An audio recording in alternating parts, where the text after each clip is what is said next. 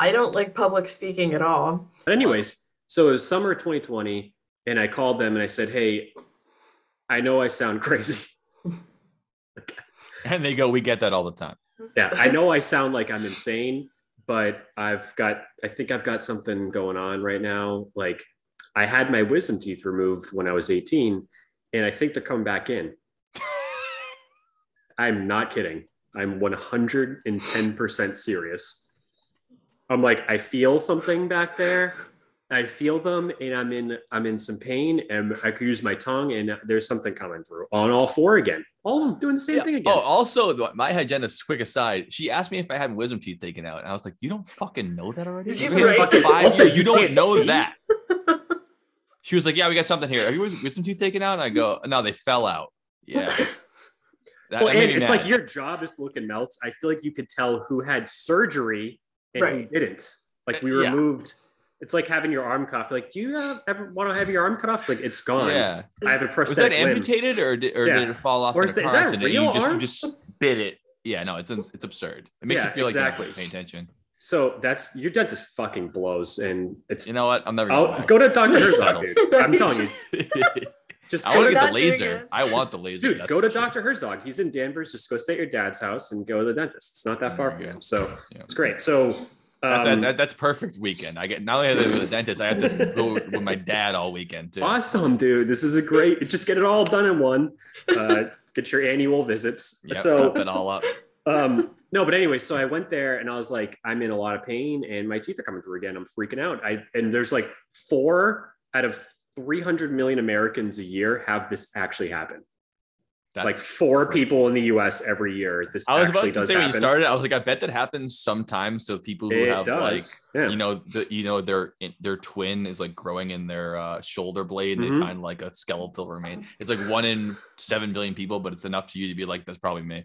This is like 1 in 350 million people happens to, and I'm like, that's pretty common. Cool, I'm one of them this year. So this is the one. Yep, you got him right here. So I went in there, talked to the dentist, and he's like. Not really thinking that's the case, but let's take a look because you're in some pain.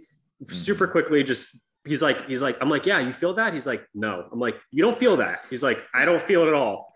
And I was like, you sure? He's like, yeah, you had them removed, and it's just where the hole is, and you are probably feeling the edge or something. And I was like, he's like, trust me, I'm looking at your X-rays from a decade ago when you got them out. You don't have nothing there up here. There's nothing coming in like from coming down here.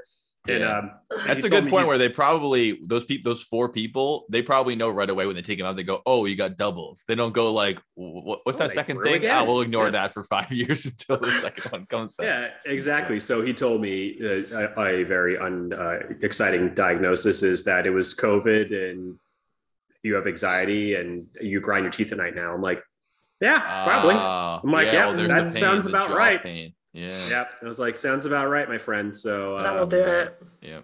Yeah. He's like, yeah, there's a second pandemic of people grinding their teeth, and I'm seeing it all the time. I'm like, yeah. Okay. Well, let's not use that word for it. It's kind of overused. Yeah. Right. Well, he's a dentist, so. Yeah, he's had quite a couple of years, I'm sure. Yeah. How do you work in people's mouths when they're wearing a mask? It's true. It's like what the sound of one hand clapping. I don't know. Do you think he had like one of those? Rebreathers type of thing, like a whole full face mask to do it. Like, yeah, it's over. I have the high ground, open wide. Yeah. All right. Shall we get into fears and phobias besides dentistry?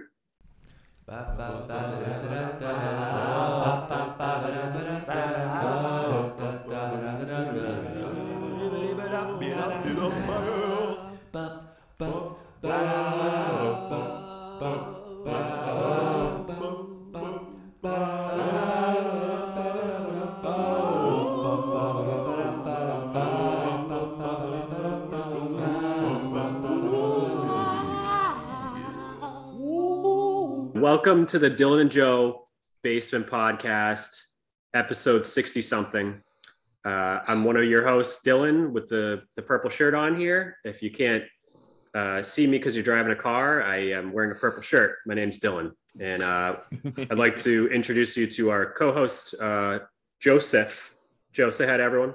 Hi, everybody. It's me, Joe, from the Known Joe Placement Podcast. We have a very special episode for you today, as we always do. Again, it's still spooky season. We're talking some spooky stuff today with a very special guest, the greatest guest, the hottest guest, the most lovely guest. Her name is Kyrstin. Please introduce yourself to the podcast fans. Hi, I'm Kyrstin. Nice to meet all of you. Nice to meet you as well, Kyrstin. She's the one that's working on lobstersonly.com right now. She's also been my great friend for very many years and is an avid listener to the podcast. So unlike some people who like to join the podcast on an Amazon Kindle with no microphone, she knows what she's doing and she knows what she's talking about. Kyrstin is someone I had the pleasure of meeting two months ago, Joe's birthday party. We had some awesome conversations over a couple beers. We talked about all sorts of cool stuff, and she is the best website designer we've ever seen. So we just want to give you guys a heads up. Simon, Mississippi, and possibly left of it as well. So exactly, and that's all we're gonna do here tonight. Really, we're just gonna have a couple of beers and talk about some fun stuff. You know, let's do it. No pressure, as Joe says. So Joe, what are you talking about today? Last I checked, if I'm on the same page, we're talking about the clothing brand No Fear. No Fear. The best. How many girls did you ask out wearing that, Joe? Zero. I actually never owned it. You never owned No Fear, Kyrstin? I never owned anything. I've never heard of that. Yeah. No way. You know, you were one of the fashion forward members of our school, even going forward. I remember you making fun of Justin Scaria's shoes because he didn't have cool shoes, and you were always ahead of the game with that. And I never was. I was mostly wearing Gap and Old Navy for the most part. I wasn't really ahead of the program. Tell us about No Fear, Dylan. First, I'm going to tell you, those particular shoes were Tech Deck brand. I thought that was weird. So, and yeah, the plastic toy skateboard. Yes. Yeah. Okay. All right. So, No Fear. Let's just dial us back. I don't think it was that. I think it was True Religion, maybe. His shoes? No. I don't know. What you were making fun of him for. The Tech Deck one, I agree. Tech Deck. He's my first detention resulting situation. So there's a couple things going on. But shout out to him. He's a great dude. We made up and wish he didn't move to Georgia. We had eventually a great time. Yeah, he got wicked cool. Wicked cool. And he was always cool, which everyone has fears and phobias, possibly anxiety. So just everyone related. We're boys. So anyways, it's hard fitting in. He had Tech Deck shoes. Anyways, No Fear.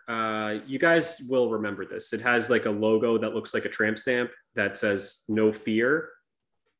And yeah, there you go, Joe. It'll be up. And it was a clothing brand you could buy from Macy's or JCPenney or Filene's specifically. Probably Marshalls and TJ Maxx always had it too, because they're all one. Yeah, Ames, but it just says No Fear on it, and it with like a tribal tattoo. Maybe occasionally they had like flames shirts. I hope so. Yeah, that's the aesthetic. Yeah, and I was a No Fear kid for at least like a year. Mm-hmm. Ironic, really. Yeah, plenty of fears. Because much like our episode today about fear and phobias, not about fashion sense, but we're looking into the depths. I mean, this was Kyrstin's idea. I think it was a great idea. We always talk about the spooky season, about witches, and most recently haunted puppets and animatronics. And why does it make us feel that way? Why are we specifically afraid of some things over others? And that's what we want to talk about today. Fear and phobias. What makes you scared? Why you're scared of it? And all the kind of weird things people are scared of. You know what I mean? Yeah, I do. Joe, since we're getting the ball rolling, you scared of caves or something? Yeah, I have a particular fear of being in caves, as we know from the episode talking about horror movies, or more specifically best scary movies, when I talked about The Descent, which is definitely one of my top 5 scariest movies I've ever watched. Not because it's particularly horrifying, just the monsters or the kills. It's really just the fact, I mean, the scariest scene in the movie isn't even when people are being eaten. It's when the girl gets stuck and she can't move her arm beyond her shoulder, and she starts breathing really fast, and her friend's trying to talk her through it. Like, that's scarier to me than The Exorcist, because that could really happen. And I feel like I have nightmares about this stuff all the time, where I'm stuck somewhere and I can't get out. And it's one of those things where you get so scared in the dream that it wakes you up, thankfully. Mm-hmm. And then you're all of a sudden awake. You're like, oh my gosh, I don't think I can last another minute in there, you know? I get that. Yeah, for sure. Yeah, but I don't want to dive into all of our specific phobias right yet. I mean, let's just wanted to go over your background. Yeah, I mean, I'm glad to talk about it, but I don't want to blow our load. You know, minute one, what we have left. Yeah, we're starting out strong with True Religion, and No Fear jeans, and all that good shit. I can't wait to see what that is, because I cannot say that I know what that is yet. You have to. Someone in your class definitely had it. They definitely did. There's no way. If there's a kid who wore like red hiking cargo pants with the cutoffs, all right, and like a shirt with like a flame on it, it was him. You should probably call him right now. Yeah. He's telling you to call your ex-boyfriend from yeah. Tell you to call your first kiss, okay? Because he definitely is gonna you know what? Yeah. You know what, now that you're talking about it, it's jogging some memories for me. So maybe you might be onto something. Yeah, I was really into possibly skateboards, James Bond. Oh yeah. Maybe Crossfade the band. You're wrapping up one particular person here. Specific person. Yeah. Got it. See, Philadelphia is very fashion forward, Dylan. So they might have missed that whole trend. They might have just completely just bypassed it because they said that's not good. Like, that's not happening. Cool. Yeah, no, we're going right to Abercrombie because we yeah, lame. Yeah, this isn't good for anyone. There was a lot of that. I will say there was a lot of Abercrombie. Abercrombie. I've heard that a lot of times. Abercrombie. People want to say amber because it's a word already, but it's, we all know, AB. Yeah, it is AB, right? It's Abercrombie and Fitch. Yeah. Or Abercrombie and Finch. Finch, yeah. Yeah. More common. So nice I wanted to get into. Nice clothes. Oh, sorry. You don't want to do 10 more minutes on Abercrombie? I didn't mean to interrupt you, Dylan. Fashion again, yeah. Abercrombie was really nice. There's like, you know, I know it's top 10 men's fashion again, but new list. From a girl's perspective. Yes, yes. But also top 10 women's fashion. My number one, push-up bra. No, that's a joke, obviously. It's a good one. I like. Obviously, we all know it's my boyfriend's button-down shirt from last night. Oh God. Oof, that is good. Nothing like the walk of shame. Nothing sweatshirt. Looks better. Walk of shame sweatshirt. Nothing looks better than that. Good luck. Oh yeah. We like it. So, Joe, what's a fear? Like, tell us. Trying to circle everyone back in because you made us. You know, much like the MPAA from the 70s, I don't know what's vulgar, but I'll know it when I see it. When it comes to fear, now fear is a response that almost all animals have, as far as even down to the little insects and as high-minded as us hairless apes that we are now. And it's basically a survival instinct. Without fear, all the things that are alive would have a hard time being alive. And because that's been bred in so ancient into the, you know, DNA of life forms, it's a great way to survive. It's like the same thing as being hungry. If you can't feel when you're hungry, when you need to sustain yourself, you're not going to survive. You're not going to pass your genes on. If you can't feel fear or know when there's danger posing you and sense it earlier and react accordingly, then you won't survive either. So all the animals that didn't feel fear are all dead. And that goes all the way down to the little tiny field mice, all the way up to an elephant or a lion. Like, even they can feel fear because that's the survival instinct kicking in. In humans, and I imagine most animals, it starts in your amygdala, which is the part of your brain that recognizes things and immediately reacts. It's basically like your emergency brake, or if for the Fast and Furious fans out there, when you hit the button and then the NOS goes, and then you go, all right, let's go. Let's get up and go. Because it signals not only to your brain to start reacting, it signals to the rest of your body, to your extremities and to your adrenal glands to get up and go. And it's actually the same part of your brain that recognizes facial emotions. So if you see someone looks like they're in pain or someone that's happy, it's that immediate feeling. It's almost like a reflex. Before you understand, you see their face, you feel a certain way, and then your brain processes and go, oh, they're happy, or oh, they look like they're in pain, or like, oh, they look really frightened. I don't know what's going on there. It's almost like the first step before it gets to the bigger part of your brain that starts to react to all the actual thoughts of it. Yeah, much like a reflex. You can touch something, take your hand off it, and then you go, ooh, that was hot. you don't put your finger on and go, this is hot, I should take my hand off. It's the same thing for fear. When something's freaking you out, you get freaked out first and you assess it later, because the longer it takes you to kind of parse out what's going on, the more chance that you're going to be a goner. Is that the same part of the brain as Waterboy? No, that's the medulla oblongata. I just wanted to hear you say it. Mama say alligators so angry because they have all them teeth and no toothbrush. Mama's wrong. So that's fear. And phobias are result of fear. Some of them are unexplained, but a phobia would be a Just read the Wikipedia thing you already have up. It's a good idea. We'll do it. It's like a. I got it right here. No, I got it. I got it from memory. I got plenty of these. So it's irrational fear. Phobia is an irrational fear of something. Mm-hmm. I did my research.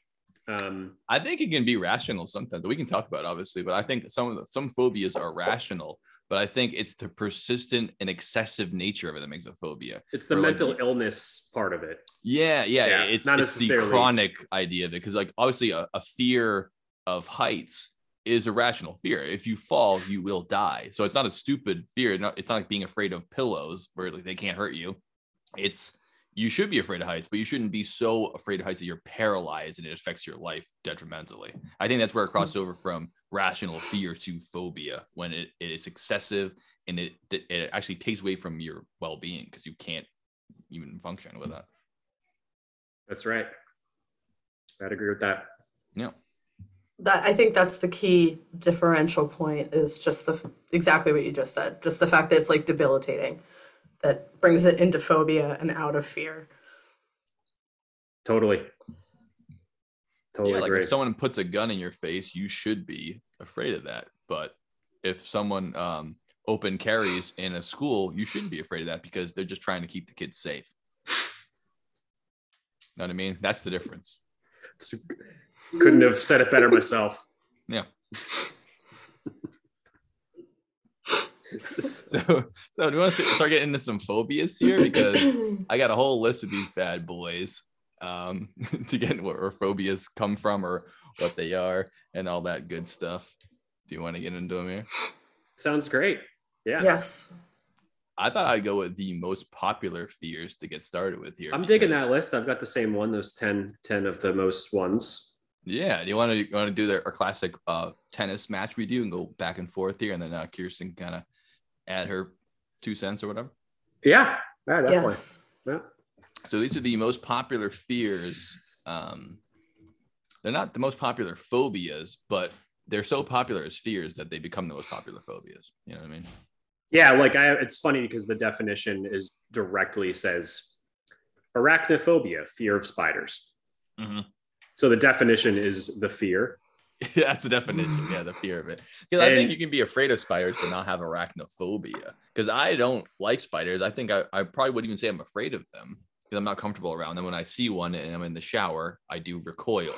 But if I saw, a feather in the shower, I probably wouldn't recoil, but I probably should, because why is there a feather there? But yeah, the phobia is the debilitating part, right? Yeah, arachnophobia.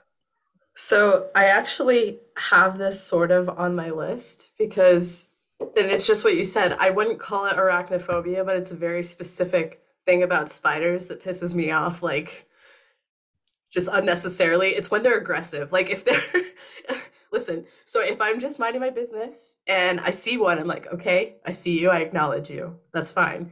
If one runs at me aggressively from behind something, I'm like, I'm gonna send you to whatever god you follow. There's no room for you here. But I don't know if that's arachnophobia or if it's just things running at me that I don't like. Hey, I think it's a part of your brain that senses aggression in animals and things. Yeah. So it's oh, it's a spider. He's chilling. He's doing his thing or whatever. Then he turns at you and looks at you, then puts his little things up. You go, fucking shit. Oh, we all know that look when they put the front legs up. Yeah, yeah. Oh my god. Yeah. It's aggressive spiders. We're not liking those here. No. I agree with you on that one. I don't think that is arachnophobia, because the very fact that you're willing to not only let it be, if it's not running at you, that's already not arachnophobia. Because I feel like if you had that, you'd be like, I don't want it around me. I can't have it around me. And also when it runs at you, that you're going to send it to whatever God it believes in. I mean, that means that you're not afraid enough to take the thing down. So I don't know. That sounds like you might not like spiders, but I don't think it's a phobia, because you can handle it, you know, if need be. Based Go ahead. I'm sorry. No. I had nothing important to say. I was just going to say, like, based off of the stuff that I have written down, that seems to be the case in a lot of them, is that I'm not full on phobia afraid, but I'm like sort of kind of, but I'm still going to fight you. Like, it's kind of like that. Mm-hmm. I think for the sake of the podcast, we can attribute whatever our fears are to say this is our phobias or whatever, but we might not have the full debilitating condition that true phobia would be. But, you know, to pick our picks, I can definitely see that coming. And arachnophobia, I wouldn't say that I'm that scared of spiders, but I do hate them, and every time they're around I go, I recoil, and then I have to get a paper towel and go after them. Yeah What I think is really weird is, Joe, you do that and you're like 5'8" guy, and the spider weighs as much as a penny, 190. So Joe's 5'8", 190, and you see like something, the camera takes off 70 pounds like a penny, and you go, holy shit. Like, imagine this. Imagine you go to another planet, you're a billion light years away, and you see a giant lobster. It's the size of the Empire State Building. And then it's looking like it's running the show. And then there's a kaiju. I don't know what that is. What? And then we'll talk about that in a second, because I have no idea what a kaiju is. Sounds like something from a comic book and anime, but because it's Japanese. You do know what it is, but just you don't know the word for it. Okay, so giant lobster, size of the Empire State Building, and then that lobster sees, the giant lobster, the Empire State Building lobster, sees a mouse that's the size of a Hyundai Sonata and goes, just puts his claws up and runs away. You go, like, what? Yeah, what's the big deal? What's the big deal? I don't care what it is. That's us. That's us to a spider. Spiders. Yeah. Mm-hmm. I like your analogy with the Empire State Building lobster, because you could have used the same analogy, which is like the most classic example of as an elephant being afraid of a mouse. But you're like, no. Empire State Building lobster, Honda Civic mouse. Now we got an analogy. Sonata mouse. Sonata. I'm sorry. That's a little bit big. Korean mouse. Yeah. So. Yeah, no, I appreciate that. But it's like, if you go to I always like to do thought experiments of going to other planets and observing and being like, what the fuck is that about? You know, like, why would that be? The giant lobster with claws is scared of a mouse? Like, get at it, get real, you know? Yeah. I mean, that's us and spiders. It's weird. Unless you go to Afghanistan and go get their fucking spiders, which are the size of my upper torso. That is a founded fear. You should not cool. Yeah. Those are. I think it's mostly the fact that you don't want it around and it startles you, right? Like a mouse in the house is frightening because the herky jerky nature, how fast it goes, and number one, it ain't supposed to be there. I mean, that's the big fear. Like, I'm not expecting it, so there it's very fearful. If you thought you had to go into a boxing ring and it's you against a mouse, I wouldn't be afraid then. I'd be like, I'm going to win. Yeah, I'm going to win this fight. Like, if we had to fight to the death, me against the mouse, I'm pretty confident in that fight. I'd be doing the rope-a-dope. I'd be putting my hands up. I have the guy take my robe off, and I'd be dancing and shit. I'm gonna beat that mouse. But if that mouse runs through my room just a second, I'm gonna scream and I'm gonna jump on a chair. Context is important when it comes to phobias, I think. This is true. Yep. I agree with that. All right, so yeah, fear spiders, which is another classic one that a lot of people have, which is ophidiophobia, which is a fear of snakes.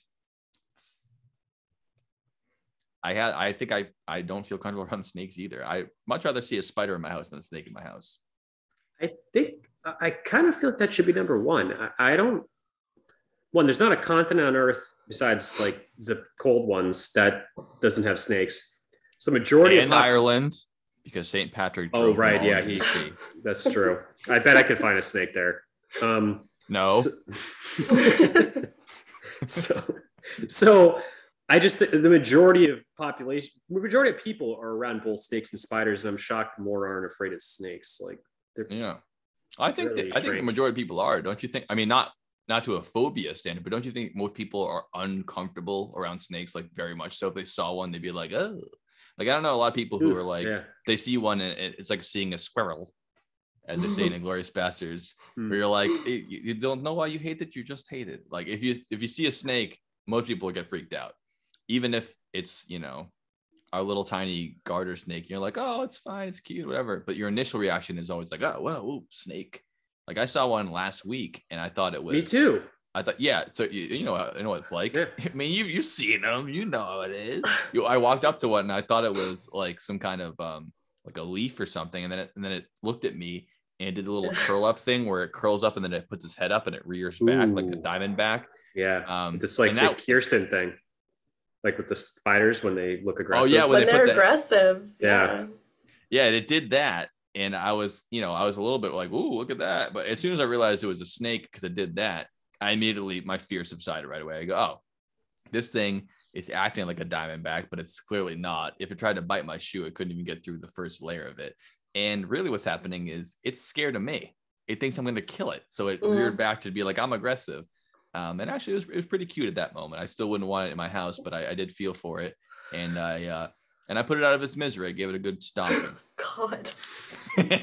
No, I didn't. Of course I didn't. I felt so bad for it. Then I just kind of like shoot it into the grass and then let it be on its way. So, fun fact, I had pet snakes as a kid. What? Oh, yeah. Holy cow, tell us more. Prominent in the pod right now. So as you said that, I'm just like, birthdays, what it's like, what's up with this? Yeah. So you might not have this fear. I definitely don't. I actually think that they're like fascinating. They're just very interesting. And the fact that you can have them as pets is pretty cool. But I had a ball python and I had a rat snake. Okay. That's not just a regular snake. I mean, those are like the real deal. Yeah. You didn't have like a little, garter snake. Like, oh, we caught one. No. We gave it some water and some leaves. Like a ball python is like a real snake. I had like the full terrarium. I had like the feeding bucket where I would feed them. Like, you have to feed them mice. Yes. So you're also not scared of mice either, apparently. Okay. Not dead ones. Not two so, for one phobias here. I'm sorry, not fetus mice. So they were frozen mice that I would have to put in the microwave and dethaw. No, so there's you didn't. That. Yeah. You put that in the microwave where you make your popcorn? Yeah. That's oh my God, I've never met a snake girl before. I've only met cat girls. And like, I've always made fun of cat girls when they get a cat and the cat won't eat, so they'll microwave their cat food. Yeah. And I always thought that was weird. No. Like, microwaving your dead frozen mice for your snake. That's right. That's a fucking thing I didn't expect to hear today. You actually, you feed them in the bucket in like a separate place. It doesn't have to be a bucket, but if you feed them in the terrarium, they associate every time you open a terrarium that it means food. So that's how people get bit. So that's why you see like snake handlers, they'll feed them outside of their terrarium. Yeah. So that's what I would do. With the thing. Yeah, usually with one of those. Yeah. You're gonna break that out. Then you're gonna open the mice. Exactly. You take it out, you put it in the wicker basket, and then you play the flute, and then it's time to eat. Yes. What a childhood you had in Philly. Yeah. No, it was fun. The rat snake didn't last long because so they have like the rats didn't fit in a microwave. Yeah, right. Yeah, the type of bedding that I had, it was like dried corn, and it got on there. It ate it, and it couldn't digest it, so it died. But my the python I had for a while, for maybe 2 or 3 years, and then we ended up moving, and I had to give him back to the pet shop. So I thought you were gonna say you left it there, like some awful people just leave their pets. You just left a snake, and you're like, all right, go in the walls and surprise the next. It's just missing. It's just in the wall, and you go, not gonna tell anyone about that. Yeah, I could never. No, we had to give him back, and it was like my first. Like at that point, I had never had a pet die or anything like that, but giving him away was probably as close to that as I got in that age. So it was like heartbreaking for me. Because giving it away is awful. Yeah, it does suck, because not only is that you can't have them anymore, you feel like someone else is gonna have them now. Yeah. But it's the snake though. No, but so it's not gonna remember you like the week after you're gone. Right. I know. Is that true though? I don't mean burst anyone's bubbles about reptiles and shit like that, but like their brains are just different than ours. Yeah. Some about reptiles specifically. I know, dude. My turtle fucking knew me. That's cruel. It was chill. It knew you, and then after you left, it didn't know you anymore. And that was that. because I probably got eaten by whatever the lake I put it in. But like, yeah, but I think that so it's all like people want to have day. Reptiles. Sorry, go ahead. Yeah, Tom, the turtle that I had, I rescued him, and then I wanted to set him free, and I'm sure he died immediately. But and I feel terrible about that because I love them. But Kyrstin, your snakes must have, you had a bond with them. They must have known you, right? Like I was such a fucking weirdo. I would sit there, I would get home from school and I would get my Python and I'd like let him chill on my shoulder and I'd log on to AOL Instant Messenger and just be kicking it. Bringing us all back. Come on, listeners, you know this shit. You guys know you did this too. You did this shit. Yeah. Oh yeah. Everybody did it, right? Like, but it was fun. There wasn't such a thing as text messaging. What are you supposed to do? And throughout being a snake girl, you didn't meet one guy with a No Fear t-shirt. I'm shocked. Those two things go hand in hand. I can't wait to see what these No Fear shirts are. Did the snake come with one? I mean, like that's part of the snake was wearing one with no arms. Yeah, exactly. Yeah. Just that'd be cute. Oh, just like a little shirt. But yeah I think so that cute. Was No, but I can see how an animal or I should say a reptile would be like familiar with like its owners or like here's the way that goes, like pattern recognition. But the fact that people put these mammal stuff on reptiles, it's not fair to the reptiles. Like they don't have the same brain as mammals. Like they have like 1/3 of what we have, of all these little bubbles and lobes and all this kind of shit we have. That's what makes us feel things. They don't have that. They're basically like I said, stuff beyond fish. They're like, all right, I'm a fish, but I can go on land and I can like kind of like do extra stuff. But it's really just like they have the part of their brain. They definitely have the amygdala because they know how to recognize fear, recognize danger. But they don't have the part where they have oxytocin and they form bonds with other. They don't care. Snakes don't care. And for the fact that a lot of reptiles actually devour their own babies immediately when they come out. And part of being a reptile is that no one's going to take care of you. They don't hunt in packs. They don't team up. And very few of them even live together unless they're breeding. It's all about like just they're a machine. They're a cold-blooded, by definition, machine. They eat and they kill. And that's why people who have large pythons, like Burmese pythons for their house, sometimes they get bit by them or in some cases their kids get eaten by them. And it's not because they don't love them or they didn't take care of them. It's because they don't associate you with being a friend, even in a way that a mouse can form a closer bond with you than a reptile can because they have that extra brain function that reptiles just don't have. You can't blame the reptiles for this shit, but you know, as much as an alligator or a crocodile can recognize you and know that you're not a threat, the moment that it gets hungry, sorry, you're fucking food. That is the 100% truth. And I think that's the thing that a lot of people, that's why people do get bit and they do get into these weird situations where they get hurt because they think that it's like, oh, I've had it for years and it knows me. It's like, no, it's just trying to eat and do its thing and get bigger. That's it. Yeah. So, but they're pretty cool.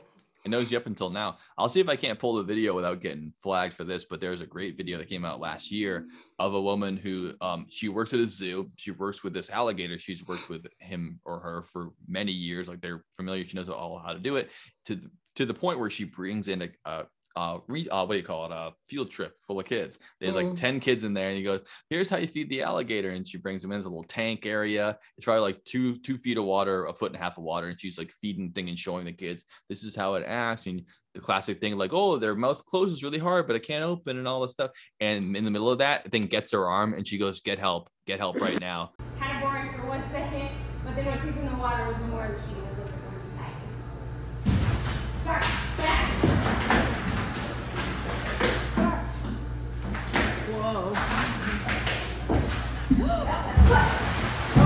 Uh-oh, what do you want me to do? What do you want me to do? We've got trouble in here! What do you want me to do? Oh, man. We got trouble! And then all the kids are kind of freaking out and like the chaperones are like, she's like, get help now, get help. No. And the thing is trying to do the death roll. It's trying to spin around and rip her arm off and she knows that, so she's pinning it down so it can't move, but she's not getting out of it. And she starts freaking out, which is how you know it's bad because she's worked with this thing for years. And then she's like, get help right now. And she's struggling. They had to try to rip the thing off her. All fun and games. She didn't end up losing her arm, but she had to get all kinds of stitches and like, you know, risk for blood infection and all this stuff. And that's the allegation we're working for years and years. So comfortable to the point she was ready to show this in front of children who were like 2-3 feet away. If the thing dove out of the tank, that could have been a kid's head in the arm, in the mouth rather. Have you seen that one? Just shows you. The guy's, I don't think he died, but he's like a magician alligator tamer combo guy. Yeah, and it touches and he's the tongue. Like, it just shows it's like this, and he's like, I'm gonna put my head in it. Trust me, it's gonna be fine. Then it goes immediately. And everyone's like, oh shit. Fuck. It could happen. I mean, I know it's like respect the animal. Fucking head is in the alligator's mouth, and everyone's like, what do we do?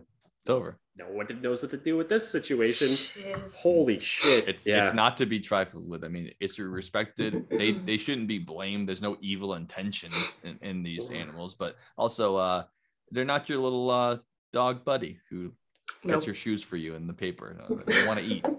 And the reason why they haven't eaten you yet is because either they can't do it or they're not hungry. It's because you feed them in the bucket and you play the flute. Take it in the bucket, play the flute, associate that. It's about training. It's like training. Exactly. So are they like, I've never held one. Are they like wet? No. No. They always look wet. It's their scales, which I mean, that was one of the coolest things for me is like right before they shed, their scales become this very like, it looks like pearl almost, like it's very. It looks like Mr. Crab's daughter. like think of like an oil slick on tar, like how it's just like the different colors, like it looks like that, and it's that very cool. But it's just like they're just like muscle. They're not wet. They just do their thing. Their jaws like unhinged. They're not connected. So it's like when they eat, it's like it's so it. I used to love it. I was a weird kid. You should get a steak. Yeah, you gotta get one. Yeah, you should. It is an insane way of eating, though, right? Like so many animals are like, I mean, it's like evolution is this whole like game where you have all these chips and you get to invest them in different parts. And unfortunately, evolution doesn't work that way. You can't choose; it just happens that way. But it's like snakes put it all in like digestion and stretching. So like, get my mouth as big as it can be, get my whole body to expand, and just all the stomach acid just digest it. And us humans, if we eat something that's like bigger than a quarter, we die. We're like, your body can't handle it. You're like, oh, it's too big for my little throat. The same place I breathe out of. But a snake is like, yeah, it's fine. I mean, there's a picture I will bring up for the podcast. I know I can show it. Is the Burmese python where it's halfway through eating an alligator and then it died. They both died. It's like, that's not how you eat. Like no chewing, just the entire thing goes in, then you just don't move for a week until it dissolves. I thought you were going to say the picture of the lady who, I don't know if it was in the Amazon or it was in Asia somewhere. It just shows like feet hanging out of the, like they're like just pairs of shoes. I'll let the listeners have their imagination do that. I'm not going to do that one. It's brutal. Good. Some lady, they have, because we taught this with Titanoboa. Titan, it's literally, every time I say it, it's just, I can't do it. It's Titanoboa. It's the most perfect thing. Titanoboa. It's a boa that's a titan. Titanoboa. You're like Titanoboa. I fucking can't goddamn read. Just call it Megaboa. Titanoboa. So with Titanoboa, we went over this like 6 foot tall, whatever. No, but some of the other snakes in the Amazon still are like, still gigantic and can eat a very small human. Yeah, it's for wild. Sure. I mean, it happened in America that someone's child was eaten by their pet snake. They left it out, and then gulp. Good parenting instincts. If no one has ophidiophobia by now, maybe you do after all these stories. But let's move on to our next phobia, even though I'm so glad we dived into that one. And the next one is, I think a lot of people have this. In fact, this might be more popular than even like the snakes or the spiders, because when you're put in this situation, you still have that feeling, even if you're not inherently afraid of it. And that's acrophobia, which is the name for the fear of heights. Mm. Do any of us here have a fear of heights to any degree? Sort of. I mean, I do have nightmare symptoms. I don't like being on top of buildings. That's where it comes up for a lot of people, I think, on like, for some reason, bridges or buildings, to look down and be like, you get that little dizziness factor. Yeah, like, I get that big time. And especially like being on top of like the Prudential Center or something really bothers me. Mm-hmm. Like when it's open air, if it's not, I'm probably fine. But there's something about it that just like, isn't good. And then, but airplanes for some reason, no fear of the height aspect. Maybe because it looks so fake. I don't know. Right. And you're just so high up at that point. It's not like you're going to trip and fall out of the airplane. You're thousands of feet up. Mm-hmm. I definitely have it to some degree. I mean, I think maybe I've gotten it more as I've gotten older, or maybe I've always had it. But like when I get to like the edges of things, like that's it for me. Nope. Seeing videos of people like climb, like free climbing skyscrapers or like radio towers and stuff like that, just like it makes me don't sweat. Like that. Yep. And nope. Even just like I'm going to the cliff this weekend, and like when I get to the edge of it, I always do the thing where like I put like 90% of my body weight on the other side of the cliff. Even if I like put my feet over, like I need to be like way leaned back, so even by mistake I can't slip, because it just freaks me out to be even that close. Like I won't go head first and lay down and look over the edge. Even with just my eyes, I'd be like, nope, too close to the edge. So it does freak me out, and it makes me think of like when I was at the Cliffs of Moher in Ireland, their like safety precautions there are like barely there. Like all it is signs that say like, if your kid dies, it's your fault. Like it's all like no litigate. You can't sue us. Like this is a natural thing, and it was really, really scary. Like it was like a little crevice, and then you're 4 feet over, no fence, no nothing. That's the edge of the cliff. It goes down 100 feet. And there was kids like fucking around and running around. And I was like, you're the worst parents ever. This is terrifying. I was nervous just watching other people's kids. And a part of when we were walking back from like the edge of it to walk back to the visitor center, a little girl was running around. She was probably like 4 or 5 years old, and she slipped and slid down, and she like hit like a couple of us like in the ankles, just like little kid roughhousing, and we like picked her up, and then her mother was like, oh, careful. We were like so mad. We're like, what are you doing? Not only are you making your kid in danger, you're gonna make us all witness this shit. We have to like watch your kid fall out. I mean, I'm sure it doesn't happen often, but it happens. No offense to anybody if your parents just were like this, that. But I really don't like parents who take their kids to Europe. Like I thought you were gonna say put them in danger. No, it's like your little American kids can't hang. You brought your 4-year-old to fucking Ireland when all they want to go is go to fucking Disney World. They don't give a living solid fucking. That is kind of a selfish move, right? It is a selfish move. It's like, well, let's teach them about Europe. They don't. You want to go to Europe, but you don't busted care. A nut. I didn't give a shit when I was that age. I would just want to go to fucking Disney World or fucking Legoland, or like see a fucking Ferrari, I didn't. Yeah, exactly. Ireland, be like, oh, we're gonna take him on like a Spain, fucking Portugal bullshit. I don't think your 4-year-old gives a fuck. And now you let your kid run around. It's like, yeah, cool. Let them be barefoot and learn their fucking old school ways of doing things. But that's a giant cliff, and you have a 4-year-old, so maybe don't be in it. Like and I'm being selfish too in that moment, because if I had to witness that would strike me for the rest of my life, and it would be their fault. Not the kid's fault, and I just have to live with that now. I hope it's I couldn't so help it. Selfish, like it's insane. It is. The whole thing is holy shit. I wouldn't even bring my kids to the Cliffs of Moher. I'd be like, you're not old enough to go. And I never brought my kids fucking anywhere ever. I didn't go shit till I was 18, till I could buy my own ticket. You stay in the basement and you watch TV until you're old enough to respect the world. I think I went on vacation as a kid. Well, I know you went to a museum when you were 5 and you couldn't get your hands off the paintings. You got thrown out of the fucking place. That happened. Yeah, so. Your mom did that. I want to see a museum. Bring Dylan along with me. He'll probably enjoy this. Yeah, no, I didn't. I just fucking didn't give a shit about anything. Yeah, vacation, get real. Get real. Get real. It brings us into aerophobia, definitely right next to it, which is the fear of flying. I don't have this one. My fear of flying is the fear that I'm going to be stuck on the plane and not be able to get off it. It has nothing to do with the heights, nothing to do with the landing, takeoff. My fear of flying has completely to do with the fact that I'm trapped in a situation that I can't get out of.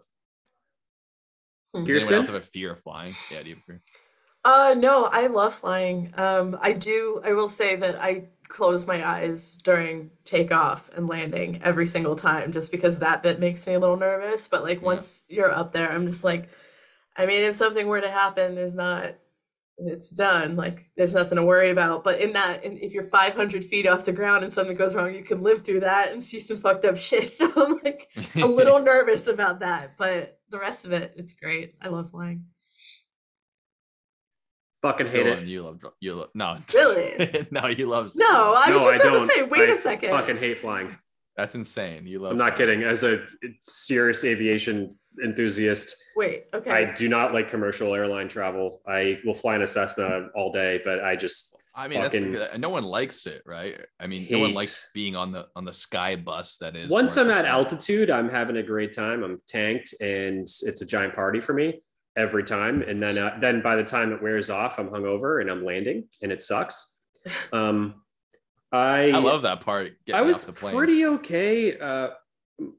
My first time on an airplane was in a military transport, and then after that came JetBlue and. That is all so sorts of stuff. Me, and it way. Was all we brought it up before, fine. But the fact that your first flight ever was on a military aircraft, like that's pretty rare, I think.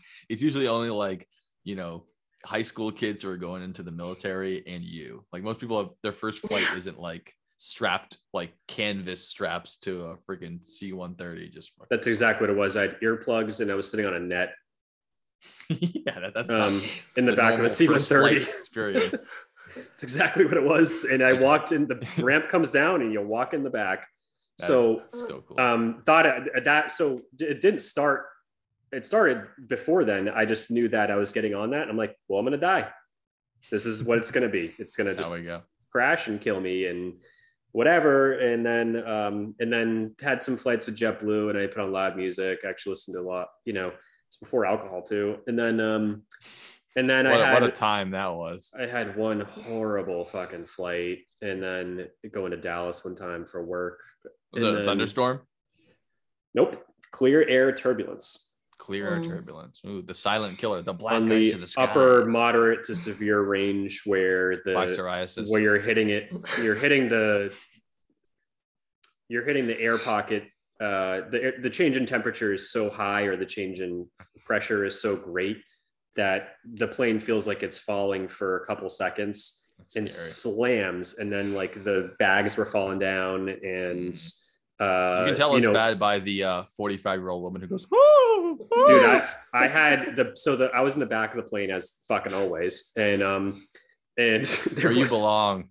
There was a NCAA women's basketball team on the airplane. Tell the story. Were screaming. Like screaming and there's, you know, like drinks fucking flying in the air that they're trying to move the thing. Cause it came out of nowhere. That's the thing with clear out turbulence is it's unexpected. Can't see it. Radar can't see it.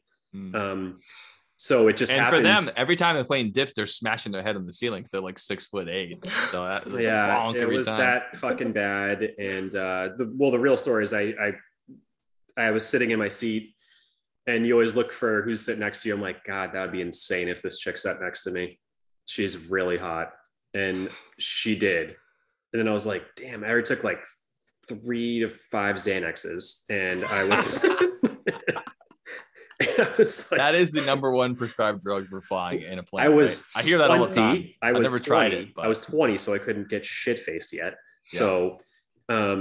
that's a sober way. All of the sober Hollywood people like, I don't drink. I just take 8 Xanax when I get on a plane, like right. An adult.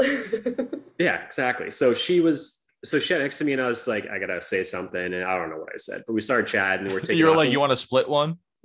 Yeah. I got a bunch of Xanax. You want some?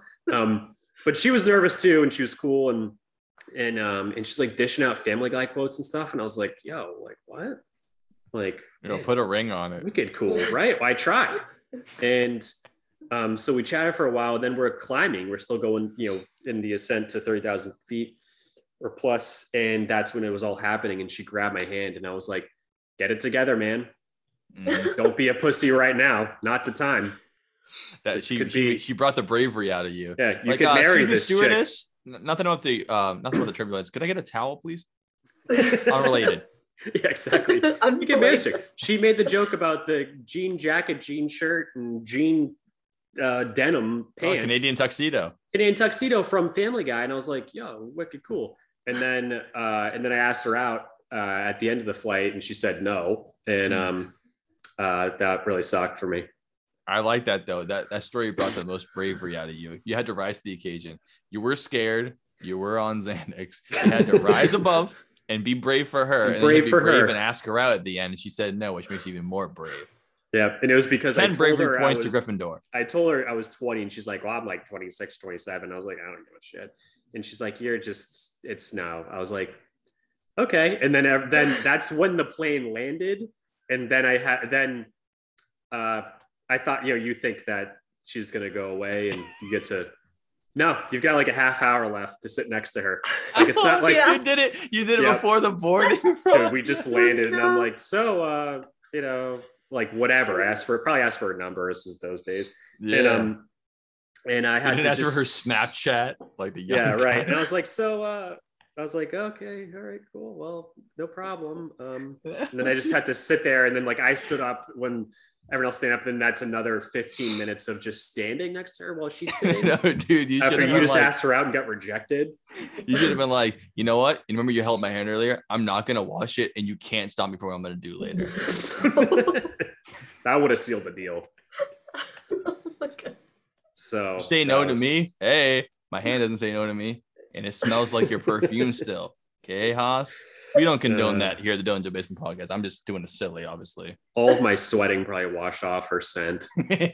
Probably why she said no. She's like, grab my hand. And it was the like smell of fear. She's wet, like, a bee. Ramen noodles, just hand, you know? Oh, God. Wait, don't girls like noodles? But not when they're cold, huh? Not when it's your man's hand.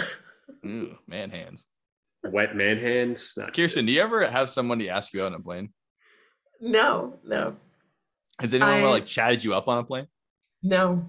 Never? No. See, I do. Is it because the eye mask you wear that says no fear? Exactly. No, I go into the airport just like headphones on, no eye contact. I don't exist. You don't exist. Same I just here. Want to get through this, enjoy my flying time, and enjoy what's after this. That's pretty much how I operate. Do you drink? Way.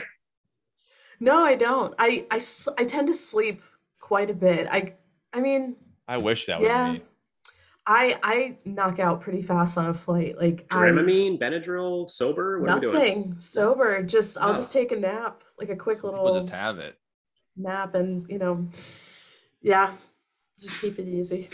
I'd lift your eye mask and be like, "Hey, so I was they only wondering. Let me have." 3 double shots of gin and tonics on the flight, but before this, trust me, I had more than these. So what are you doing with the mask what are you having? On? And you'd be like, oh my God, who's this guy right now? Like I talk to everyone. Really? Mm-hmm. I won't. I don't know. I'm the combination of both of you in the way that I gotta, if I'm on the plane, I can't sleep at all. So I gotta drink or do something to get my mind off it. And also I got the headphones on. I don't want anyone fucking talking to me. That's why I get aisle seat. If you want to talk to me, it better be you taking a piss. Aisle seat every time. Aisle seat. You need the window seat first. Window seat. People hate the window seat. I pee a lot. I love it. Oh, I gotta get up. I gotta go to the bathroom. I gotta stretch my legs out. I don't want. If I have to go to the bathroom, like you is the last thing I want. The last thing I want is to wake somebody up and be like, "Hey, can you move for the?" I gotta pee again. You're like. Again, like can't stop drinking. So there's some sites where if you put the window up because you want get the window seat, so you want to look out. People will be like, "Can you close that?" And you'd be like, "Fucking hate those people." I will like, never. Like, this is the most beautiful thing you ever see in your life. Yeah, exactly. It doesn't get better. You're fucking 30,000 feet in the sky. Circle of the beauty, and you never. Have to have that closed because you can't. You just wear your no fear eye mask and get over it, buddy. Yeah, I can't say. I would never that. In the history of humanity. I would never ask that, even if I wanted this. This is a new thing for us. This is insane. Looking at the Earth from that high up is insane. I was flying over the Italian Alps last year. On it was out the window, and I was like, no, fucking. Well, the reason I said Italian Alps is because it's insane. It's like an hour of flying of just constant super tall shit. And the girl was just like, I was like, unreal. I was like, why are you closing that? It's meanwhile she's on her phone looking at Instagram pictures of the Italian Alps. Right. It's right there. Exactly, people, man. No, I've seen videos of that happening, and I will literally fight somebody if they reach into my seat area first of all, and they try. And I'm like, listen, no, I'm mad now. I'm mad thinking about it. Pisses me off. I get you. Yeah. Absolutely not. Just to wrap it up, I do want to mention that one of my flights I was going to Montana. And I talked so much that I held someone's baby the whole time. Oh my God. Put that on a list of things you'll never catch Joe doing. Ever. There was this like same age as us woman and her two kids, and she's like, hold this. And I was like, okay. And it was this like 4-year-old boy. I was like, what's up, bud? And he just wanted to watch someone's iPad because he lives in the woods, never seen him before. And so I was like, yeah, it's all right. You know, like, I'll just hold your kid. Did she have you hold it while she lit her cigarette? She was like, can you hold this? It's hard to do. When pretty much. Yeah. Yep. I don't saw talk a video that much because that's the price you pay. All of a sudden you're holding a 4-year-old. Yeah. It's the price you pay for making friends. Now there's 0% chance of me holding someone's baby on a plane. Even if they're like, I really need you to hold it, I would go, like, I don't. That's the exact face too. What if something happens and it's my fault? Fuck you. No, I don't have kids. Why should I have? This kid had a diaper. Even worse. Oh, even worse. Right. It make boom boom in my lap. Yeah. Weird. You guys gonna make weird boom times. Boom on my lap? I'm trying to watch Avengers Endgame on a 6-inch screen over here. Oh my gosh. That's bad. So aerophobia is this? Aerophobia, yeah. Fear of children. Some people have it bad. Fear of children. That must be one. Everything's a phobia, basically. Anything you want. The next one on my list, though, is one I've never heard of someone say this phrase before, but I've heard of some people talk about this. And unlike spiders and snakes, where people can be afraid of them and nothing adverse has ever happened to them, this particular phobia, I think, happens because a tragic event happened to you either in childhood or slightly older. And now it's called cynophobia, and it's the fear of dogs. Yep. Yeah. I mean, dogs in general, they're happy, they're fun, everyone loves them. And I think the only reason you really get afraid of dogs is because when you were a kid, a dog attacked you. Right. Two people I've met who had it, two people were attacked by dogs. That's good. That'll get you. Yeah. Yep. It's a learned behavior, unlike an inherent, back of your brain thing. 100% agree with that. Definitely. Shitty fear, missing out. Yeah, you're missing out on a lot of dogs because most dogs aren't like that. But I can see why you would be afraid if something like that happened to you, that you're like, I'm not falling for this one again. Everyone's dogs are all nice and shit like that. Like I was at Kyrstin's party last weekend, and they had two Newfoundland puppies, and they were my size. They were like still puppies. And at one point they were wrestling on the ground. And I was like, if those things decide to keep wrestling, no one can stop them. Definitely not their two moms that are about as strong as I am. So there's no chance.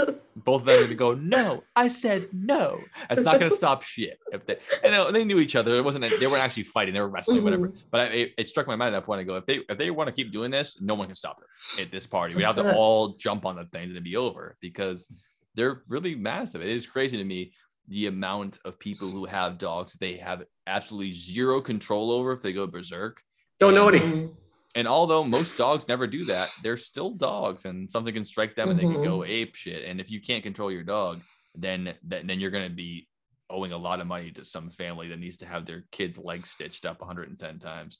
And I know obviously there's certain breeds where it happens more often too, because they're stronger breeds, or some dogs are bred specifically to bite something and never let go, like pit bulls. But it's just wild to me. I've never been bit by a dog that was bigger than a chihuahua. Like any dog that's bit me, I've been like, hey, cut it out. I never had a big dog bite me, but I did have at one point a pit bull bark in my face, and when he closed his mouth, it caught my lower lip and it cut my lip. That's how close it was to my face when it did that. And I walked out of the house. And they were like, oh, no, he didn't know, whatever. And I go, I'm not going back in. It's really nice. No. I'm not going back in. They're like, no. He surprised him. I go, surprised him? I've met him 10 times. Right. I know him. I was petting him, and he did that to me. And he was just doing it to scare me. If he wanted to bite me, he was right there. He could have got me good. He was just doing it to scare me. But it was enough to see it bark in my face. And then its top tooth caught my lower lip. Like it was that close to getting my face. I was like, that's enough for me. So even though I don't have this phobia, I love dogs. I'm a little bit more cautious though than since that day, because I'm like, yep, people should tell you what their dogs act like and listen to them when they say it. If people walk up, they go, oh, it's your doggy. You go, oh, it doesn't like people. And they go, oh, it's fine. I love dogs. They go, no, I'm telling you, this dog doesn't like people. You got to listen up. And the dog I'm talking about, they said, oh, he loves everybody except for when he doesn't. And half a year later, he bit someone who went over the house, and the kid got blood poisoning and had to pay like a bunch of money. Oh, God. Because the dog just bit the kid. Same thing. It's just like, oh, dog went nuts. What are you going to do? Like, didn't attack, just like one big boom. Didn't have to chop him down. Fuck that, dude. And like, I know. Sorry, go ahead. I was going to say, like, regarding those breeds that are meant to protect type of thing, one of my friends has a German Shepherd, and it's wicked cool. It really is. But when she was pregnant, it wasn't cool. Like it knew, very possessive. It fucking knew, and it was like a problem. And then I've heard of people having to get rid of their pit bulls when they have babies because they just can't trust it around it, where it just changes the mentality of the house. Pit bulls, I love all dogs. I really support them all, but like every time I'm around pit bulls, it's usually not like a really cool one, and there's a lot of not cool people like to have pit bulls as well. That's what it is. That is generally what it is. And I'm like, why do you have one? Like, you shouldn't. This is a very, very large responsibility. The same people who want to have pit bulls shouldn't have them. The people who don't want to have them should have them, because like, you're going to be a good dog owner, you're going to be responsible, you're going to take care of this. People who are like, I'm going to get a pit bull because it's like a badass dog, like, it kill people. It's like, oh boy, like, don't do it. You should not have it. You're going to chain up in the backyard. You're going to hit it when it's bad. Dog is going to be fucked. Yeah, and their head is a slight difference. So muscular. You pet those things on the head, and you're like, it's all muscle. It's just a big muscle thing that just does this.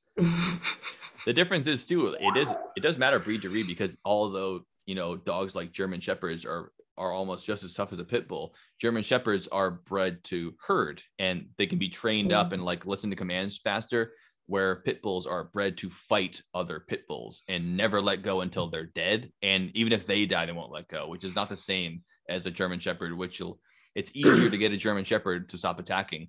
See police dogs, army dogs, they have to be able to get it off.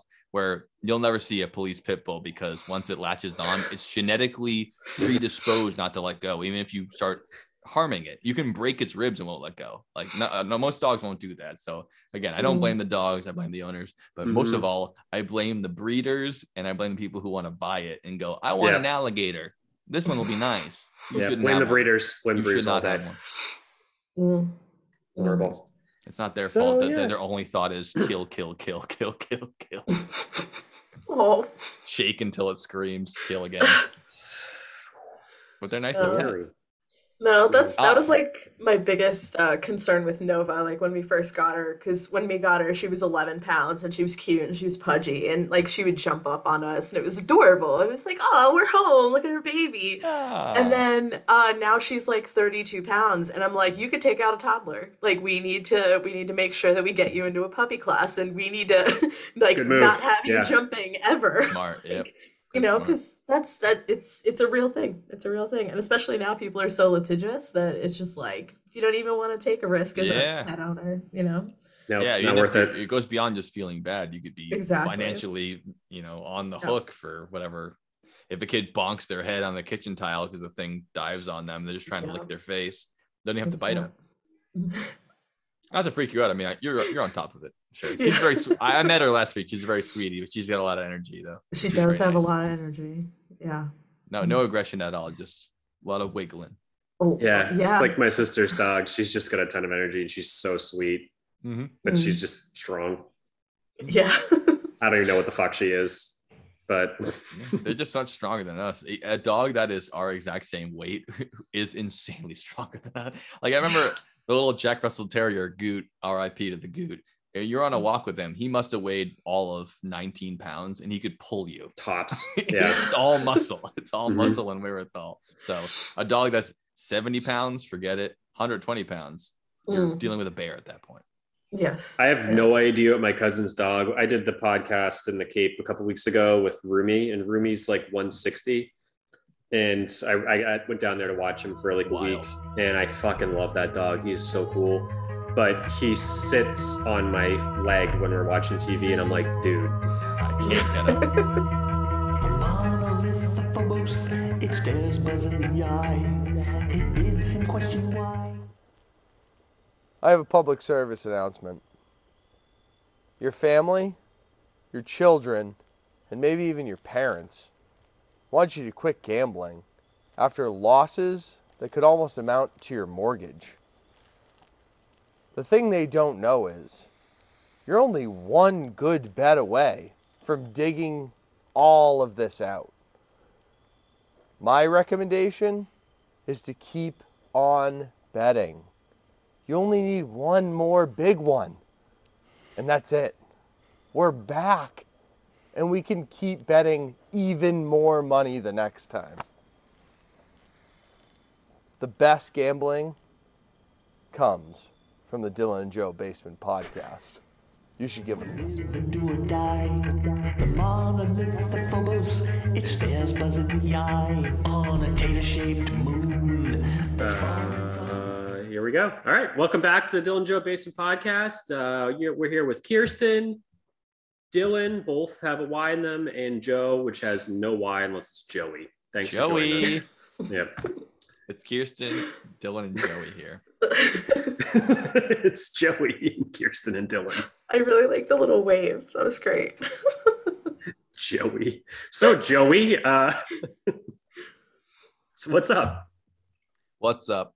We're back in the phobias here today, talking about fears and phobias. I thought I'd bang out the rest of the most popular ones. Then we can maybe talk about ones that pertain to us in particular, or ones that fascinate us. And some weird ass shit. Certainly. One of them we've actually brought up in the podcast before, but I'll save that for the end of the list. The rest of the three are pretty common, which is fear of injections, trypanophobia, which a lot of people have that fear of needles or injections. They don't want to get injected. You know, I saw a video today of someone having their inoculations in the Navy, and she passed out and they had to catch her. They didn't even put it in her yet. You know what I mean? You know how girls can be. I didn't even put it in yet. You're already passing out. Get over it. So that's one of the weirdest things I've heard. It's sad, but I know someone who is a heroin addict for real. And she what's sad about that? She's having a blast. The ending. And she wouldn't get like her flu shot or get any shots. She was too scared. That is strange. How does that work? Was she injecting it though? Because a lot of people think heroin immediately, they think you're injecting it, but a lot of people do heroin without using needles. But yeah, she was injecting it. Yeah. Wow. Weird. I don't know what the connection there is, but like I have tattoos and piercings, and I hate hypodermic needles. Going to a doctor to get a shot, it wasn't quite pass out level, but it was to the point where I would be screaming bloody murder. They'd have people. Nurses like holding me down when I was a kid because it was just so terrifying to me. But tattoos, piercings, they don't bother me. Any kind of hypodermic needle, like even with the COVID shot, I was actually super proud of myself. I didn't freak out. I was like, hey guys, don't let me see the needle. Just do what you gotta do. Yeah. And that was like the tiniest needle ever. I was amazed. But I hate them. Can't stand them at all. To make it, I don't know if it helps, but me and my siblings were the same kids. The nurses would come in because the reeds were coming in, and we'd be running around, hiding under tables, and they would try to hide us, and be screaming that they'd give us a shot, and then be done and laugh. Yeah, I did that too. Where years, I ran down the hallway, and they had to come chase me down. And my mom was like so embarrassed. Obviously, it's like it's the worst. Just running down the hallway as a 4-year-old. As soon as they pull it out, you go like you see the door, boom, you're gone. So I hated it. But now, as I'm older, I'm not as afraid of getting shots. Like if it's a needle, I still don't enjoy it. But I'm okay if you're as long as you're putting it in like. Put it in my butt, my arm, whatever. What gets me is the circulation aspect of it, where they draw your blood. That's what gets me. You can poke me 10, 11 times in the arm. I'd rather have that than have someone tie a rubber glove around your bicep. You can feel your pulse going in your arm, and then they wipe one of the most sensitive parts of your body right here. Your skin is so light there. Like I can feel my vein. They rub it down with alcohol, and then they shove the needle in there. You can feel the pulse drawing. I mean, that is the word. I hate it so much. I do whatever I can to get my blood drawn. I'd rather get 10 COVID shots than get my blood drawn one time. It freaks me out. Even when they do the blood pressure, when you go to the hospital and they go, check your blood pressure, it starts pumping and you can feel the pulse just pounding in your arm and in your eyeballs. And I go, your blood pressure's a little high. I go, yeah, I'm a little freaked out. I hate feeling my blood pressure. I hate it. What freaks me out the most about blood pressure is when you start to feel your pulse, it's because your vein collapsed. So, or your artery does it had like the wall just eventually gives out, and then that's when it's fighting. So it's trying to push blood through there really hard. And that's what they listen. That's why they have the thing under it, because they're listening for it to collapse. Yeah, really? Really? Yeah. So you don't feel your pulse until it collapses, and that's when they get the reading, like 140/90 or whatever it is. So I hate all of it. I don't like it. Have you ever? Anyone here ever had an IV? Yeah. Didn't like it. I don't like them. They leave the straw on your arm and they go, oh, we'll come that's back what later. Freaks me out a little bit. We'll come back here later. Like when they take it out. You don't really feel it, but I don't love needles, and I've had a lot of them. And it's what's weird about the COVID shot though, and the flu vaccine, and any of the ones that we typically get. You know what? Days. No one wants to talk about this, but this podcast is brave enough to do it. Go ahead, Dylan. One of the things that I think is so strange is, as a kid, the needle used to hurt more. Yeah, it was a bigger gauge needle. I know it definitely had to have been, because all of a sudden I'm getting a shot. It had to have been. I'm getting a shot, and you don't even feel it. Right. I mean, it's so weird. Like, you don't feel it at all. And obviously with the COVID vaccine, and especially with like tetanus, the next day it hurts really bad. I don't give a fuck about that. Yeah. I don't care about the soreness. I mean, it's care less, but yeah. But it's just so weird, because I just got my 4th booster a couple weeks ago, and humble brag. Yeah. Still haven't got COVID. Oh yeah, I know. Big deal. Look at me. I never got COVID. There's not a lot of us out there. And I'm not every day. I'm not taking risks. All I do is take risks. I'm just living my life. I have no boundaries at all. I'm not like, oh, I don't want to go in there because it's too much. I'm at concerts. I'm at sitting at bars. I'm doing whatever. But and I still just haven't got it. Anyways, I was just still surprised that I didn't feel shit. Nothing. Mm-hmm. Mm-hmm. As someone who was so acutely afraid, especially of seeing needles, I know for a fact, and I'm sure there's like a website or something that says it.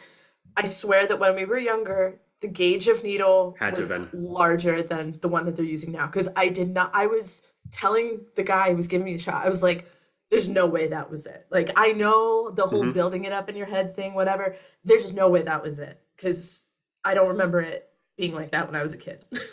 Yeah, that's exactly how I feel when you said that. No, he was just like, oh yeah, this is it. Like, he was just my age, just whatever. He didn't say, yeah, it's smaller than it was when we were kids. No. I gotta find out. My sister's a nurse. She will tell you. They will know. Because I have both ideas in my head at the same time, where I don't think it changed that much in my head. I thought it was completely psychological, or like, you get older, you realize it's the same pinch. To me, it feels like the same feeling as it always has. Not for me at all. It's just like, I don't care as much now, because like you said, not just the buildup, it's the actual feeling of it. And when I was a kid, if someone pinched my arm, I was like, ah! And now I'm like, ah, get off me. I think it's psychological toughness, not just the buildup or the worry about it. I don't imagine that hypodermic needles have gotten much smaller than they were when we were kids. But that might be true. I do. I mean, with med device tech over the past 20 years, maybe it just wasn't, we couldn't machine stainless steel enough to a point where we could get it down to that level. And now we're 20 years. Exactly. We got microchips now that are able to be given inside of you with a hypodermic needle. So now we can get that make the needle so small that maybe I wouldn't doubt it exists. I haven't had the experience that makes me think this thing used to be gigantic and now it's small. And now I'm 2 feet taller and 100 pounds heavier than then, but that can't have anything to do with it. And everyone's getting shorter as I get older. I bet it is though. Like, look at like Balto, you see them, they hold the syringe. Look that's at got Balto. The two finger metal things, and they like do this. They have to use the leverage earlier. Yeah, exactly. Like that needle was. And then you zoom in on the circle, you go, oh, it really is a tube. Yeah, I saw the Magic School Bus. So if you go like 1940s to now, the needles have gotten smaller. There's no fucking way they haven't. Yeah, but we weren't born in the 1940s. That's why I'm curious about from 1992 until now if they've gotten smaller. It'd be interesting. It might be so. I'm sure they have. Maybe they have. We'll have to find out. I won't be putting that up on the pod. You could look up for yourself, guys. If we find out in the meantime, I'm not putting it up. Right in the comments. When we first started doing it, I would do a little correction. I'd be like, put it in the comments. When I feel smart, let us know what they are in the comments. We'll write back to you. We promise. We always do. Yeah. Meanwhile, it's Kyrstin next week being like, oh, I looked it up. It's fine. Hey, if you want to go. They're smaller. It's your spot. Turns out they are smaller.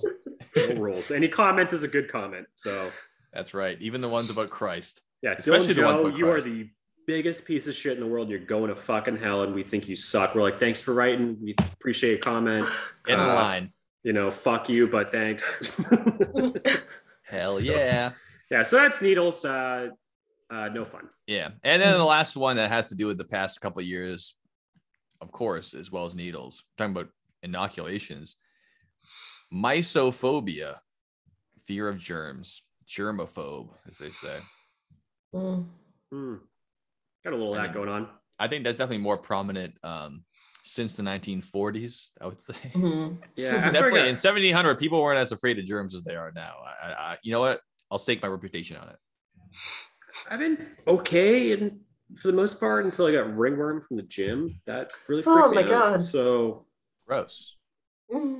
So okay, this is the thing. I don't care about germs until there's a representation of those germs.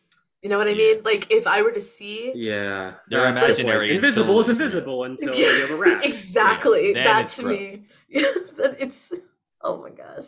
Oh, I never so afraid of germs until 2020. I was like, you know, wash my hands constantly. Like everything I touched, I felt like I was gross. And then now I'm back to, you know, just shaking people's hands and licking my fingers afterwards and all the other kind of gross shit. It kind of like faded away from me, but it's, you know, it's still there. I don't think I'll put my hands in my mouth again. Just, I used to have my hands in my mouth all the time. I just picking at stuff. I don't know what you're talking about. It's really not. I don't do anymore. Hey, look, I got ringworm from the gym, and then I went to Trinidad and Tobago, and I came back with hand, foot, and mouth disease. Didn't like that. Hand, foot, and mouth, dude. That's what exactly is hand, foot, and mouth? What's that? It's pretty much just ringworm on your mouth. Oh boy! But it's not a parasite, though, right? Isn't it? It's a virus. I think it's a fungus. A fungus. It comes from. So this is what my doctor told me. I was like, children. Like babies and infants. So like daycares are basically the hot center for hand, foot, and mouth. And the reason it's super spreadable, like neurovirus. But the reason is it's a fecal oral transmission. So it comes from your rear end, and that's not a lot of things have that capability. So this one does. But I got like a rash here and but it has rashes like really on you, like your feet and your hands too, right? That's why they call it that. It like it just gets in like your extremities. Yeah, I got it on. Not my hands or my feet, but it was just on a lot of areas. No. Wait a minute. Places. Hand, foot, and mouth. They should call it hand, foot, and crotch disease. Is that what you're saying? Yeah. You know, kids can't keep their hands out of anything. That's for sure. Yeah, and he told me basically like so. Like I was going into markets and stuff there that have they really do have like Ziploc bags full of goat parts and on shelves. Yeah, my mom's from Trinidad. I haven't been there yet, but my mom's from there, so I've heard plenty of stories. So he didn't say that it was anything in particular. He just said that like with the open air, mostly open. Yeah, basically, he said that's kind of what it is. Non-refrigerated meat products. Yeah, and I didn't spend any time. I spent most of my time in Tobago, but it was still like we went to a friend's wedding who lives there, and he's from there, and it's just it's a lot of the hierarchy in Tobago was either you're living on the upper part, or you are down by the beaches and you have car hoods and stuff like that in Tobago, or you're a German immigrant. So. So pretty much, my doctor was like, "It's just big immigration boom, 1947." Pretty much. Well, I don't know. Well, maybe I don't know. But he explained to me, he's like, "It's." Not, I know Argentina has a lot of kids named Liechtenstein, and they're pretty brown. Yeah, they're pretty. So that was the first like you know that part of the world that I've been to, and it was beautiful and it was nice, and I didn't have any inkling of that until I spent time in the markets, and I'm like, okay, this is way different than where we're from. With the non-refrigerated every part of a goat you could buy in a bag that's labeled with Sharpie. Yep. And I ate them, and I ate it all too. I ate everything there. There's no like.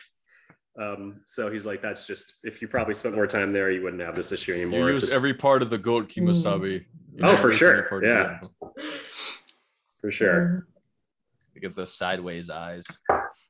All right, so let's talk about some weird phobias, like some ones that all the ones we just mentioned so far, like even if we don't have them, we can relate. Like we had something to say about all of them, like, oh, I can see that, I can do that.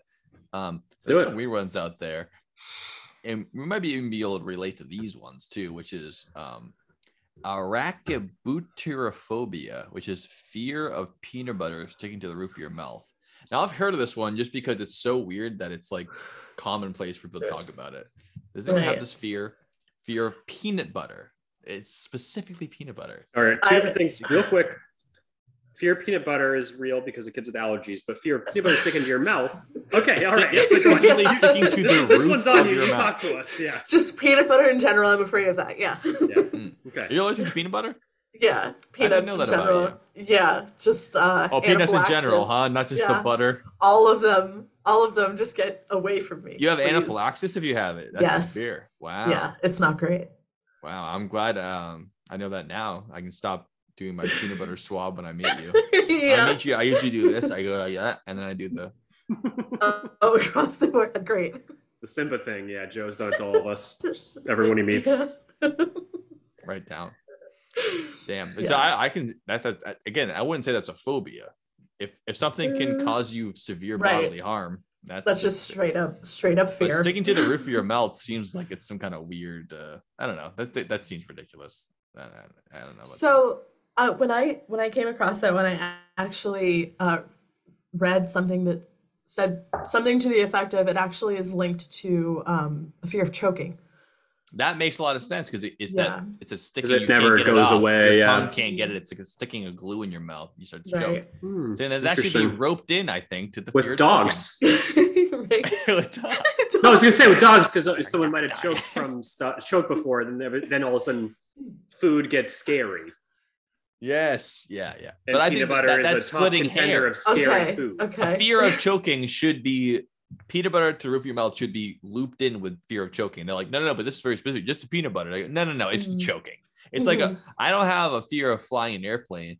I have a fear of flying in a AC-130 at 20,000 feet. It's like, no, you have a fear of being an airplane. Like you're just splitting hairs here. The peanut butter thing is fear of choking, and fear of choking is also looped into survival instinct and actual danger. It makes more sense than fear of peanut butter. Right. I mean, not to tease final thoughts, but these all make sense. It's just that they've been cranked up to a stream. None of them are I have a fear of blinking too much. It's like there's reasons for the fear. That's why it hits your psyche that hard, which brings me to nomophobia, fear of being without your mobile phone. I would like to see the statistics on that over the last couple of years. Because we probably because all these Gen Z people don't even know how to live without their phone. You know? Like, they're weak. Well, everyone. It's not so much to be like that, but more the fact that these younger kids are. They have access to a phone at a much younger age than we did. So I mean, someone our age. I mean, hell, Steve didn't get a phone until he was like 21. He was just like, I never saw the need for it, so I just got one. But in your defense, like, he's 50 though. So when he was 150. No, his parents still don't have cell phones. So it's just they just decided that's how they do their thing. But no, it'd just be interesting because technology is so much more readily available for them from day one versus when we were 7th, 8th grade. Yeah, I would say that's probably grouped into the same thing we're talking about though. It's less that they can't reach Instagram and more that if anything happens, they can't contact anybody, and they're so used to being able to contact people at any given time that that not having it makes them feel like an emergency is imminent, even if it's not. It's like someone born with a gun, and then all of a sudden you take it away, and they think that the world is scary, and they're not going to defend themselves. Although they never used it, and they never used it, right? Yeah, exactly. Like I've got over the past decade, I've probably gone 2 weeks tops without a phone because. My phone dies, well, especially when I worked at my last job, I didn't need it because I worked in a cubicle. So when my phone died, I just didn't want to replace it at all. I went without a phone as long as I could, like 3 or 4 years ago, until everyone's like, dude, just get a phone back. I'm like, I really like it. I'm enjoying not having this because I'm addicted to it. And I thought it was nice. It was really nice. Eventually I got another one. Looking at it, people can always reach you. And if you don't respond, it's your fault.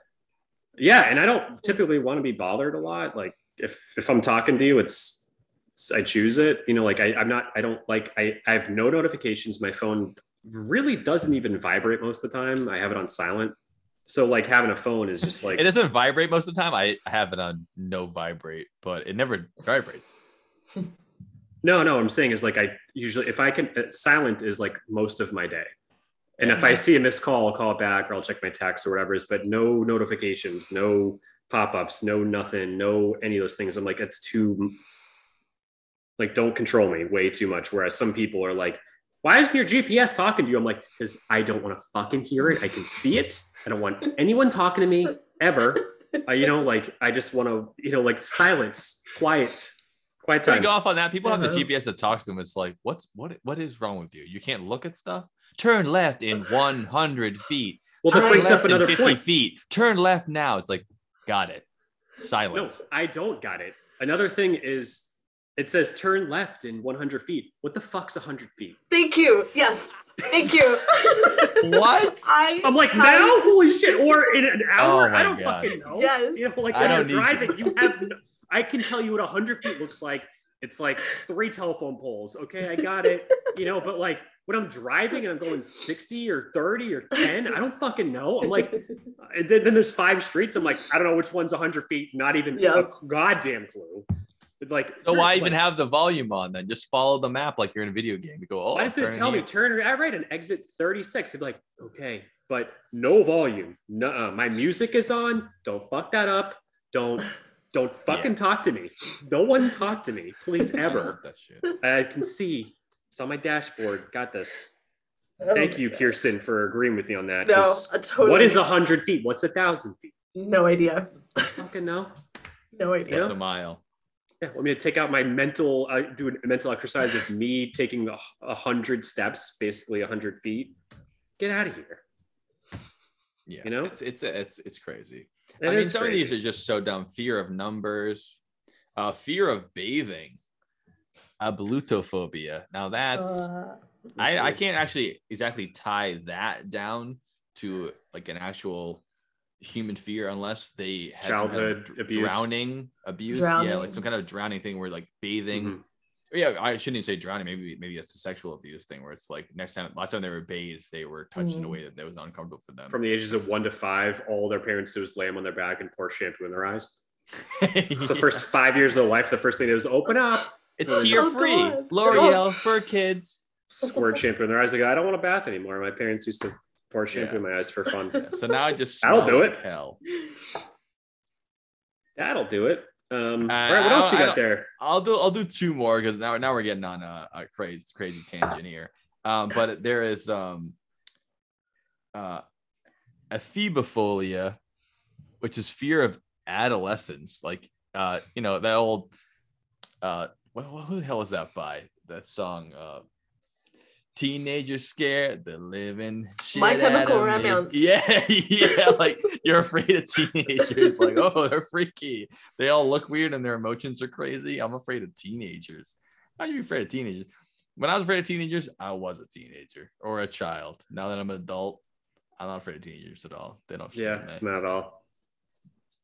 Besides human beings being at their peak physical fitness, and if they know how to kill you because they have the mindset, they probably will and can.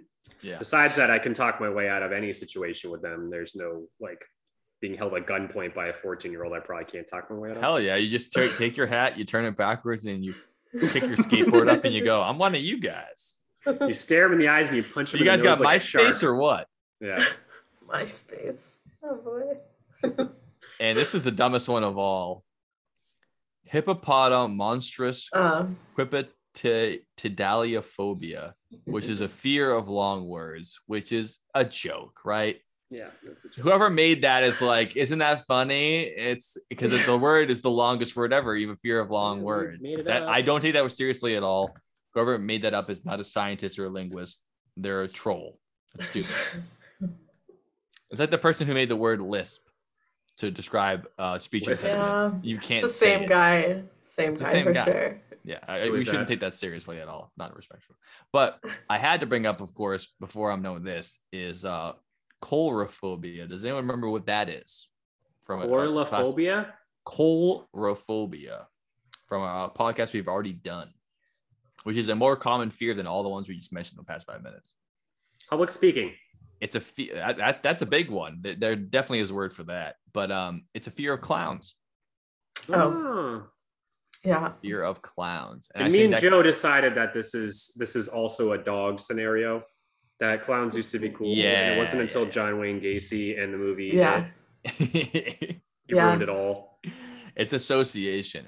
I can also tie it down to that. It's, even if there wasn't John Wayne Gacy, who's ruined clowns for everybody, and it is that you can't discern their facial expressions. Right. So it hits your amygdala in the same way. And you're like, I don't know what this person's thinking. Their face is really drawn like point. They're sad or surprised, but they're actually grabbing my hips and they're whispering in my ear with their booze breath. And I think this might be a bad cigarette booze breath. Yeah. I don't know if this is fun anymore. So I think that's a really good point. I think that's tied down with that. Yeah. I'm thinking of the clown that I met when I was like 4 or 5. And I was very uneasy about the whole experience. I would and cry I didn't, when clowns didn't know about John Wayne Gacy yet. And I never obviously saw it, but I still remember that clown at my cousin Debbie's birthday party being like, I don't know about this guy. I don't know. And I do mean guy. I know I'm not laughing. That's all I know. Because I have yet to see a female clown at a children's party. I would like to see one for sure. When I was researching clowns, I took a lot of the tutorial stuff, especially the makeup from a girl clown. Consummate professional. Yeah, that's one of those YouTube makeup channels with 1 million viewers. And she's like, here's how you become bozo. Yeah. You need to blend. You need to blend here.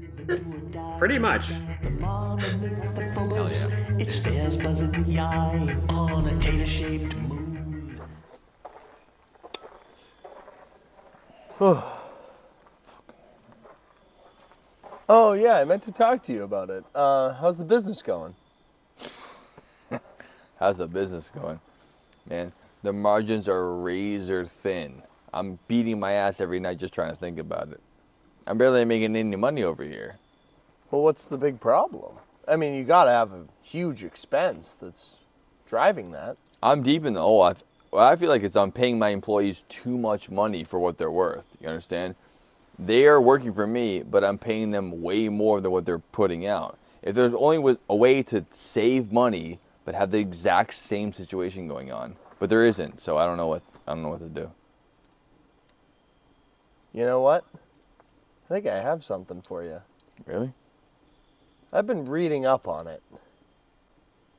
And you only have to pay women 83 cents to the dollar of a man. Is that right? So I think, as a recommendation, fire all your men and hire women.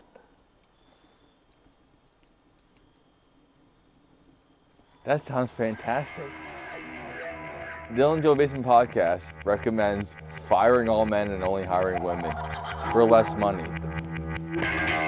So do you guys want to talk about our phobias before we wrap this thing up? Like what is our, I wouldn't say that we have a debilitating fear or anything, but if you had to pick your phobia, it's like 1 or 2 or 3, how many do you think that are like severe enough to be like, this affects me in a way when I hear about this or I'm put in a situation, I am severely distraught about it. I have 3.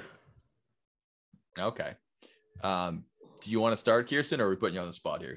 We can start for you if you want. Dylan can go since you have the 3 that you know. These all started when I was a kid for some reason. I don't know why. I think that might be all phobias as we were learning here. I don't know if any phobias start at age 60.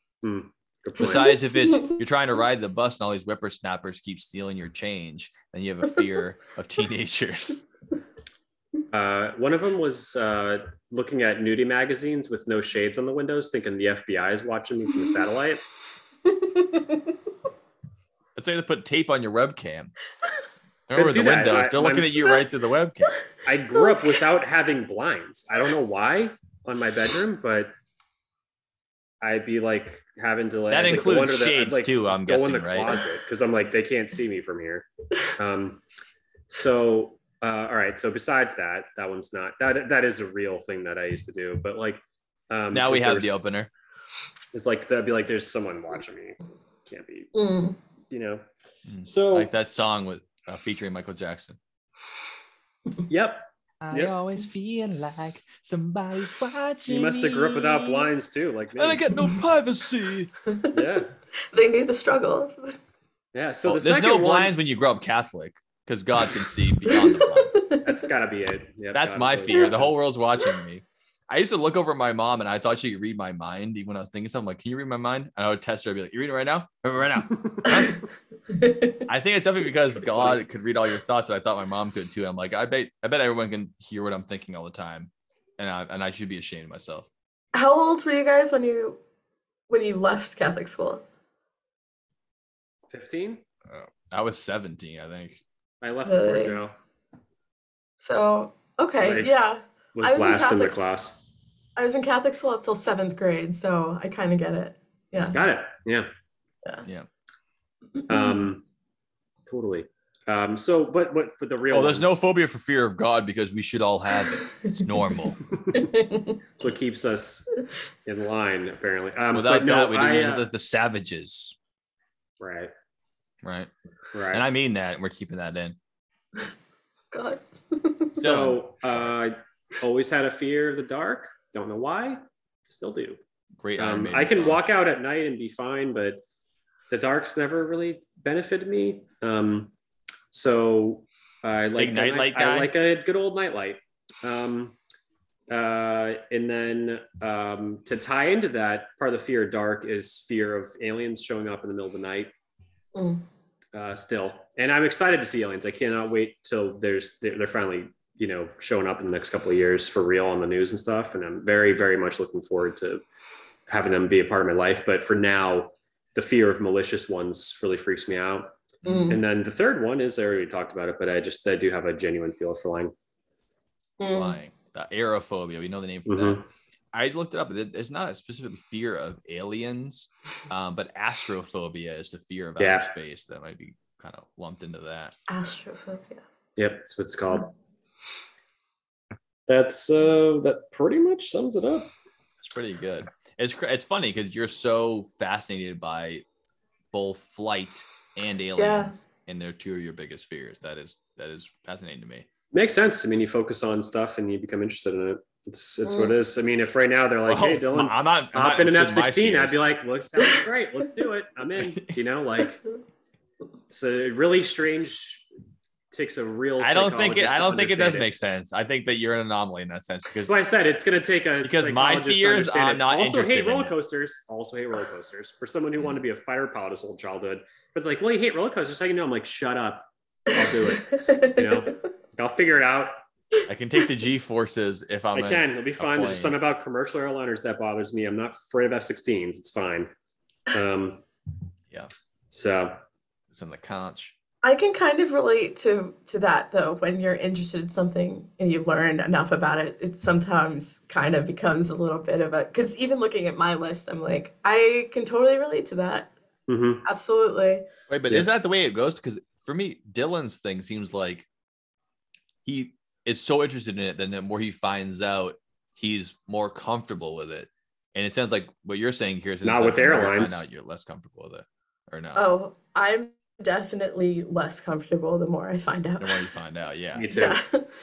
Yeah. Same with like trying to before your flight, like Googling why you shouldn't be feared of flying, because it's one in the billion chance you're going to die on an airplane. The ride to the airport's worse, or whatever it is. But I'm like, as a mechanic and as a hobby mechanic, but I've been doing this for 15 years. Like, someone's responsible for keeping that thing maintained up in the air. I know how every single part of an airplane works. I understand lift. I understand the physics behind it. I have friends who are pilots. I've talked to commercial pilots and fighter pilots and the whole thing. I've got a pretty. If you have questions, and you're more flying, scared after. I'd ask me, and it didn't help at all. So you're more but are you more scared, or you're just as scared? I think I'm scared because I work on cars. Yeah, because I find it interesting that out of all the phobias we've seen, there's no fear of driving in a car that was on the list. I'm sure that it's the name for it, but my sister, people don't have a fear of being in a car, although it's much more way more dangerous. But you don't have a phobia of it. What I'm saying is that it's way more dangerous than anything else on the list. You're much more likely to die from a car accident than you are spider, snake, clown. My sister won't drive on the highway still. She's 33. You know, that's not good. That's Did she have a bad accident? Never, really. Mm. Yep, I have, but I don't care. Well, she had the same childhood as Dylan did, so that'll do it. So weird stuff, but the airplane thing is, I'm like, I can't understand. I'm like, I just think it sounds like a horrible death. You've got 3 minutes or a minute to know you're gonna die, and it's gonna be too long. Quick, but it's gonna be, you're gonna be disintegrated physically. At least a car accident, I don't even know. It'll be a metal rod through my throat, and I don't even know.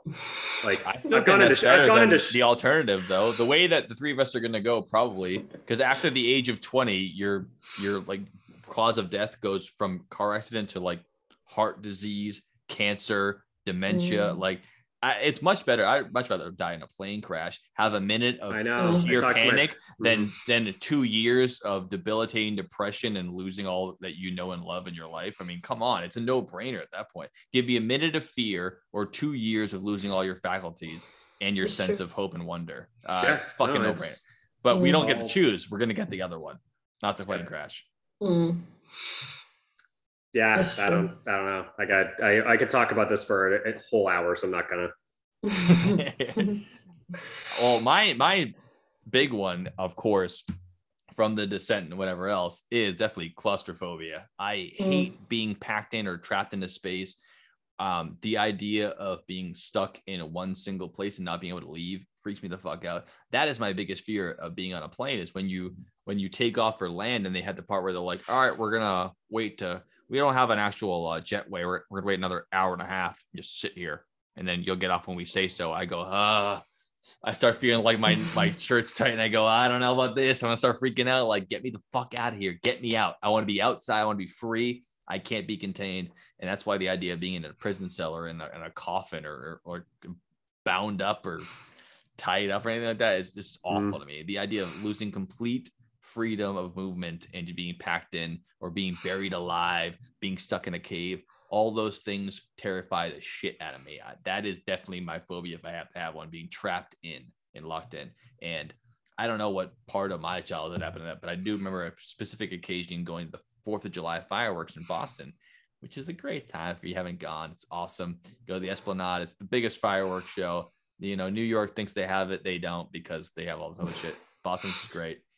And on the way back, we had to go through this giant mass of people, and I was freaking out. My mom was like, all right, relax, we're okay. Hate that. Yeah. She had her hands on my shoulders, but I'm like, I'm looking around, I see no exit, I see nowhere to go. We're just walking through this giant crowd. I know we can't leave, and then we get pushed onto this tee, packed in. There's some guy's back is in my face, my mom's hand on my shoulder, and you're stuck in this tube. They seal you up, and I go, I'm trapped. And I mean, I've never been, you know, so that has to be, you know, not where it came from, but like it fed into my big part of it. Shit. Yeah, that's why when I hear people being like, I love a good weighted blanket, that way I have 90 pounds wrapped around my fucking frame, and I can't wait. I go, that sounds terrible. If I can't go like this and splash my blanket off, I don't want it. I don't. A sleeping bag is good because you're warm, but as soon as it's stepped up to my nose, get me the fuck out of there. I feel like I'm in a cocoon. Get me out. I want to get one of the beds they had in like all of European human history that were like these boxes on stands that you like, they were designed for like Renaissance era times when a one bedroom slept 10 people. So they, for privacy, everyone had their own box. You ever seen these? Oh boy. No. It's like decorative box with like a door, and it's like the size of a twin. It's like the size of a twin bed, but it's a box with like, it's a coffin, like a couple feet of headroom. That's all I'm hearing. That way, when you die, they just drop it to the ground. They go, oh, you already. No, it's more. You already wore it in. It's more like the box that you tell your priest things in. Confessional. The confessional. It's more like that. But what I'm imagining is like the morgue, like the slidey thing. Yes. No. You got like a lot more headroom than that. Okay. Oh, that's nice. 3/4 inches. No. The ones I saw look nice. They look real nice. They look like you got like. But they're horizontal, right? They're not vertical. You don't have a twin size bed, but you're standing up. Well, they're like 7 feet this way by like 4 or 5 feet. That way. 5. Okay, that's not that bad. 5 feet. You can almost stand in it. Like, it's basically a tent made of wood, only square. You know, like I really want one now. Well, my TV, put like a TV in there and stuff. It'd be wicked fun. It's like a tiny house. Pretty much. Like a pod. Yeah. Huh. Yeah, but my main thing is when my kids want to come get me, they have to knock on my fucking door. I've been stuck and I yell at them. It sounds just fun. You know, not stuck permanently, but I've been stuck in a walk-in cooler before.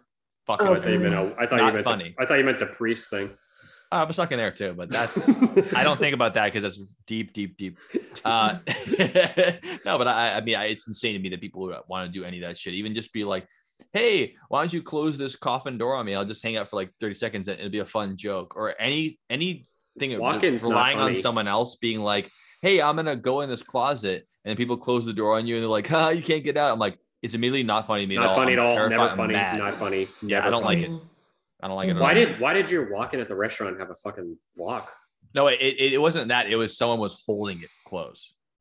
Being like, because you can do the thing where you turn the, because people died in the past, so they get locked in. So they have the thing you can turn the wheel and it undoes the latch from inside.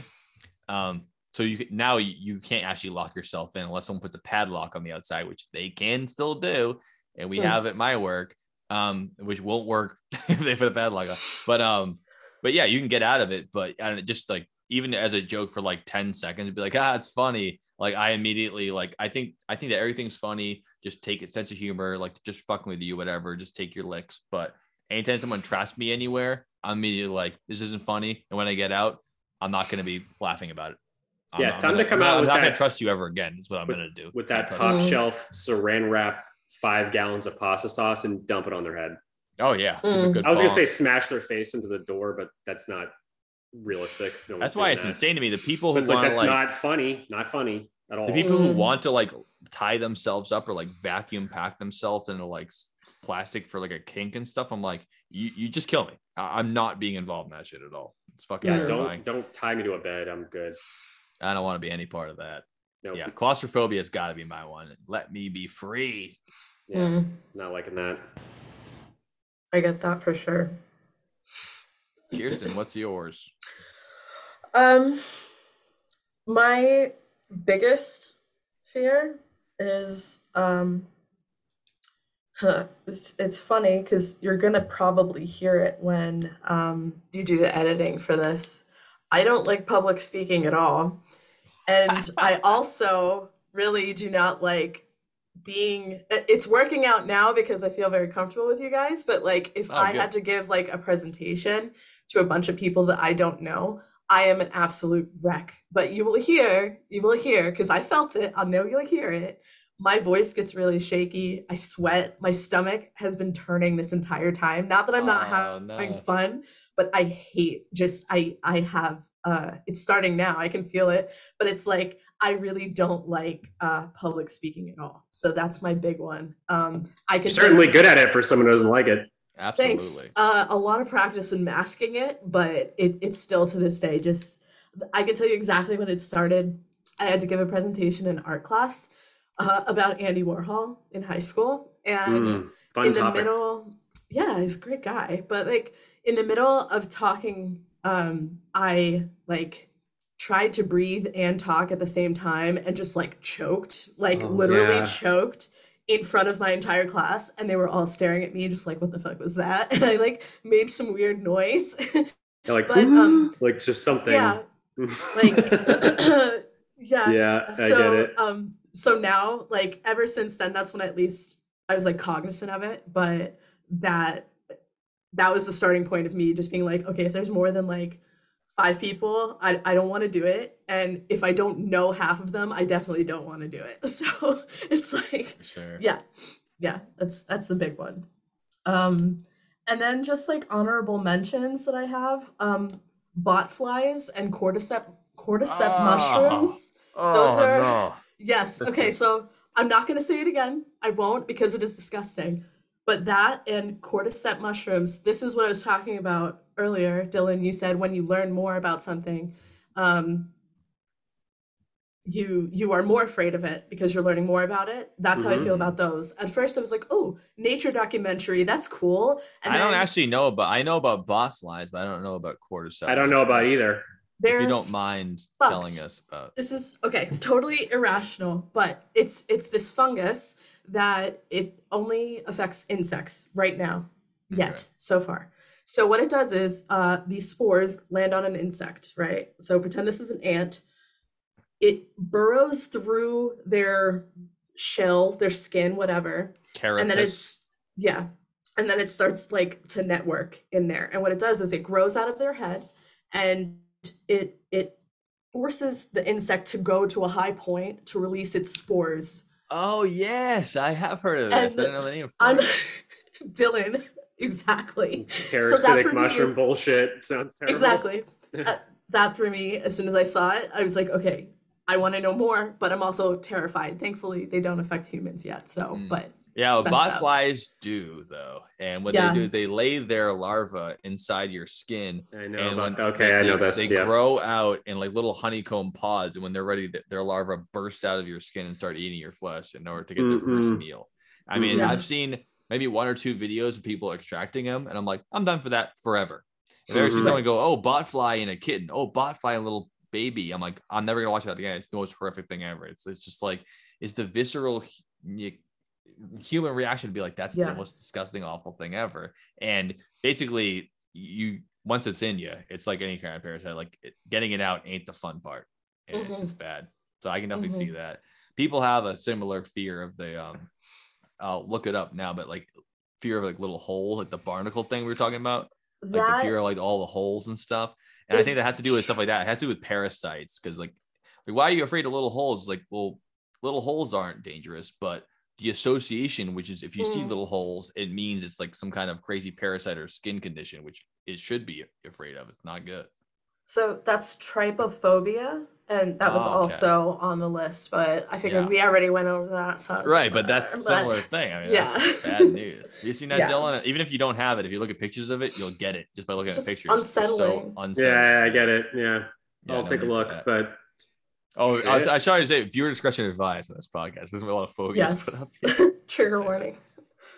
Yeah. Crazy. Well, I gotta say, as someone who's afraid of public speaking, you're doing a hell of a job here on the podcast. Yeah, kicking ass. Yeah, one of the best guests ever. So, thank you. And one thing important to know, not that you're asking for anything at all, but it's really hard to do public speaking, especially say you're on a podium, giving a speech about something or whatever it is. But the one thing I noticed, because I'm quite uneasy about it as well.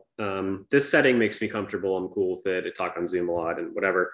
But when I do have to give a presentation for work or go talk in front of people, I'm typically a giant mess. And there was one day I had a realization where, because inside I feel like a complete nightmare. I mean, like paralyzing anxiety. I can't even speak. I can't think clearly. I can't do whatever, that type of thing. And one time I forced myself to have all of those feelings that I feel if I'm in front of 100 people or whatever it is. And I looked in the mirror and you can't tell. Really? You think that you're getting flush with redness or sweat or whatever it is.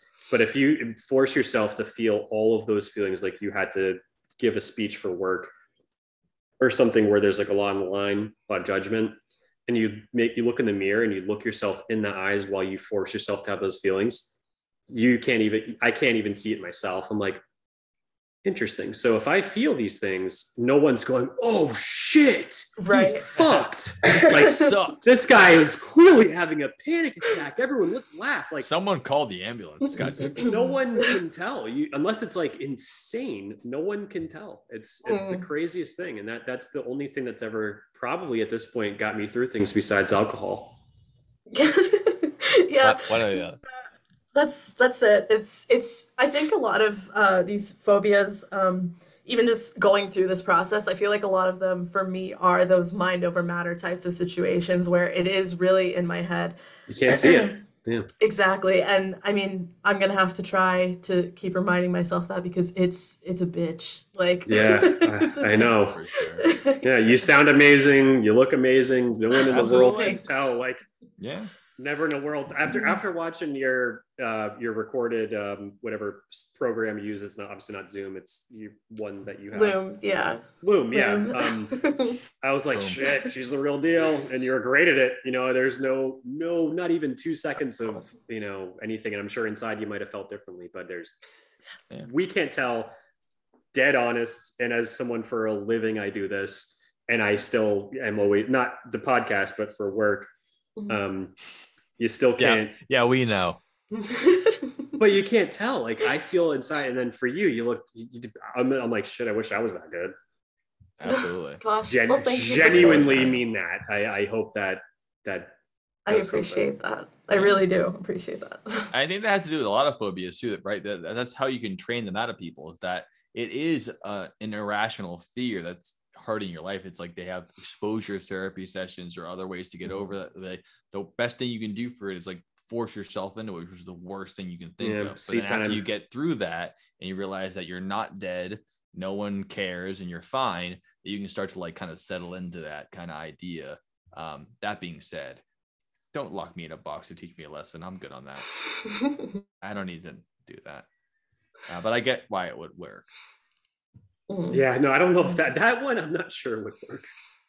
I feel like that's therapy of locking yourself in a box and having someone sit on it. I don't think it's going to help. It exacerbate the problem rather than solve it. All of a sudden now you have trauma that you have to process for the next 20 years. There is a fine line. Well, you have to do it on it's a clinical standard. They don't just go, all right, get them. Like, I have a fear of being kidnapped. All right, get him at work, put a bag over his head. Like, no, it's a step-by-step process. I said it's not 100% accurate, but you arachnophobia, you look at a spider. All right, next week we're gonna have a spider go in your hand, and next week have a spider crawl on you, and eventually you go, oh, I still don't like spiders, but it's not a debilitating fear. I don't know if you can ever work a fear out of somebody altogether. It's kind of built in, but you can take them from a life-changing, debilitating condition to, I can deal with this. Kind of like public speaking, where it's like, I'm never going to be comfortable with it. But, I can be more comfortable than I am now and not think it's the end of the world when it happens. You don't have to be, you go from zero to, Broadway, Michigan J Frog. Hello, my baby. Hello, my darling. You have to go right from that, but you can go from, I can do a Zoom call and not be in a full panic attack, because you realize you have to do mind over matter, like we said, for all these things. Like, your brain is so smart as a human, but the part of your brain that's terrified is, it's that snake part. It's the reptile part, the amygdala. It's like, oh, what's going on here? I'm in danger.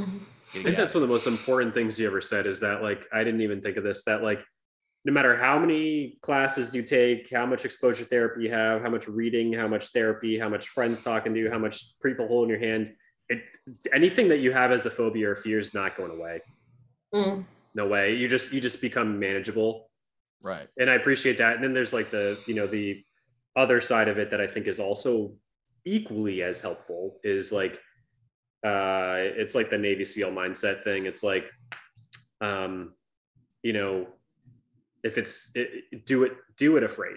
Like, don't expect to jump out of an airplane and have it not be terrifying. Yeah, like if you're not afraid, you're not. If you can't calm yourself down, go, hey, well, I'm gonna do this scared out of my fucking mind. If I'm gonna do it, So you just, hey, if you can't do it not afraid, just do it afraid. You go, hey, well, I'm afraid. I'm not gonna talk. I can't get over that, so I'm gonna do it afraid. And it's like, that's actually kind of a cool way to look at it, because it's just throughout the world of tech, of like information that we live in, you get more things like that end up helping. You don't have to have these things go away. Most people probably have the same fears. Yeah. So you're not alone. And you end up, the people who do it are probably faking it somewhat, for sure. They just getting over it, and it's still terrifying, and they go throw up after. I mean, so definitely.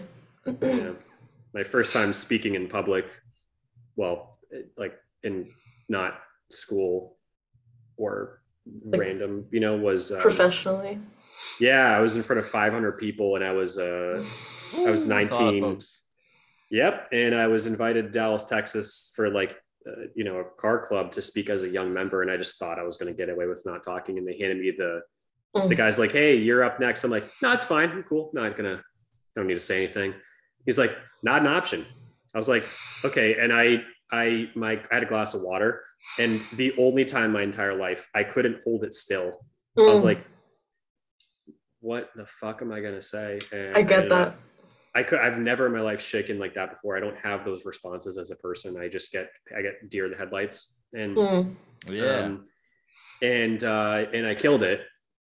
I said something hilarious, but it came out of pure adrenaline, and it worked. And I was like, and then it was over, and I was like, oh my fucking God, I hope that never happens again. But I couldn't believe I pulled it off. But I was like, I'd rather, do you have a gun? Because I would prefer that than the microphone right now. Yep. Really, like, I'm dead serious. I was like, I'd rather just blow my head off. Like, it's fine. You know, like, I can't do this. Like, no way. And I still would probably feel the same way today. Somewhat. Mm. I'm better, but it's still not easy. Yeah. No, definitely. I get all of that for sure. Yeah, I know you do. So cool. You want to wrap into final thoughts, Joey? Final thoughts. This is Joey's favorite segment of the entire podcast, and this is the final. Sorry, go ahead. No. Mine's a bunch of bullshit. What are you saying? Go. Oh, I was just gonna say. I've noticed you've been doing the final thoughts different, like, over the last couple of episodes. Is there a reason for that? I love how much of a fan you are of the pod. I'm sorry. No one's gonna notice that besides you. But every time I'm editing it, I go, I hope someone notices this shit, because I notice. All details up here. That's love it.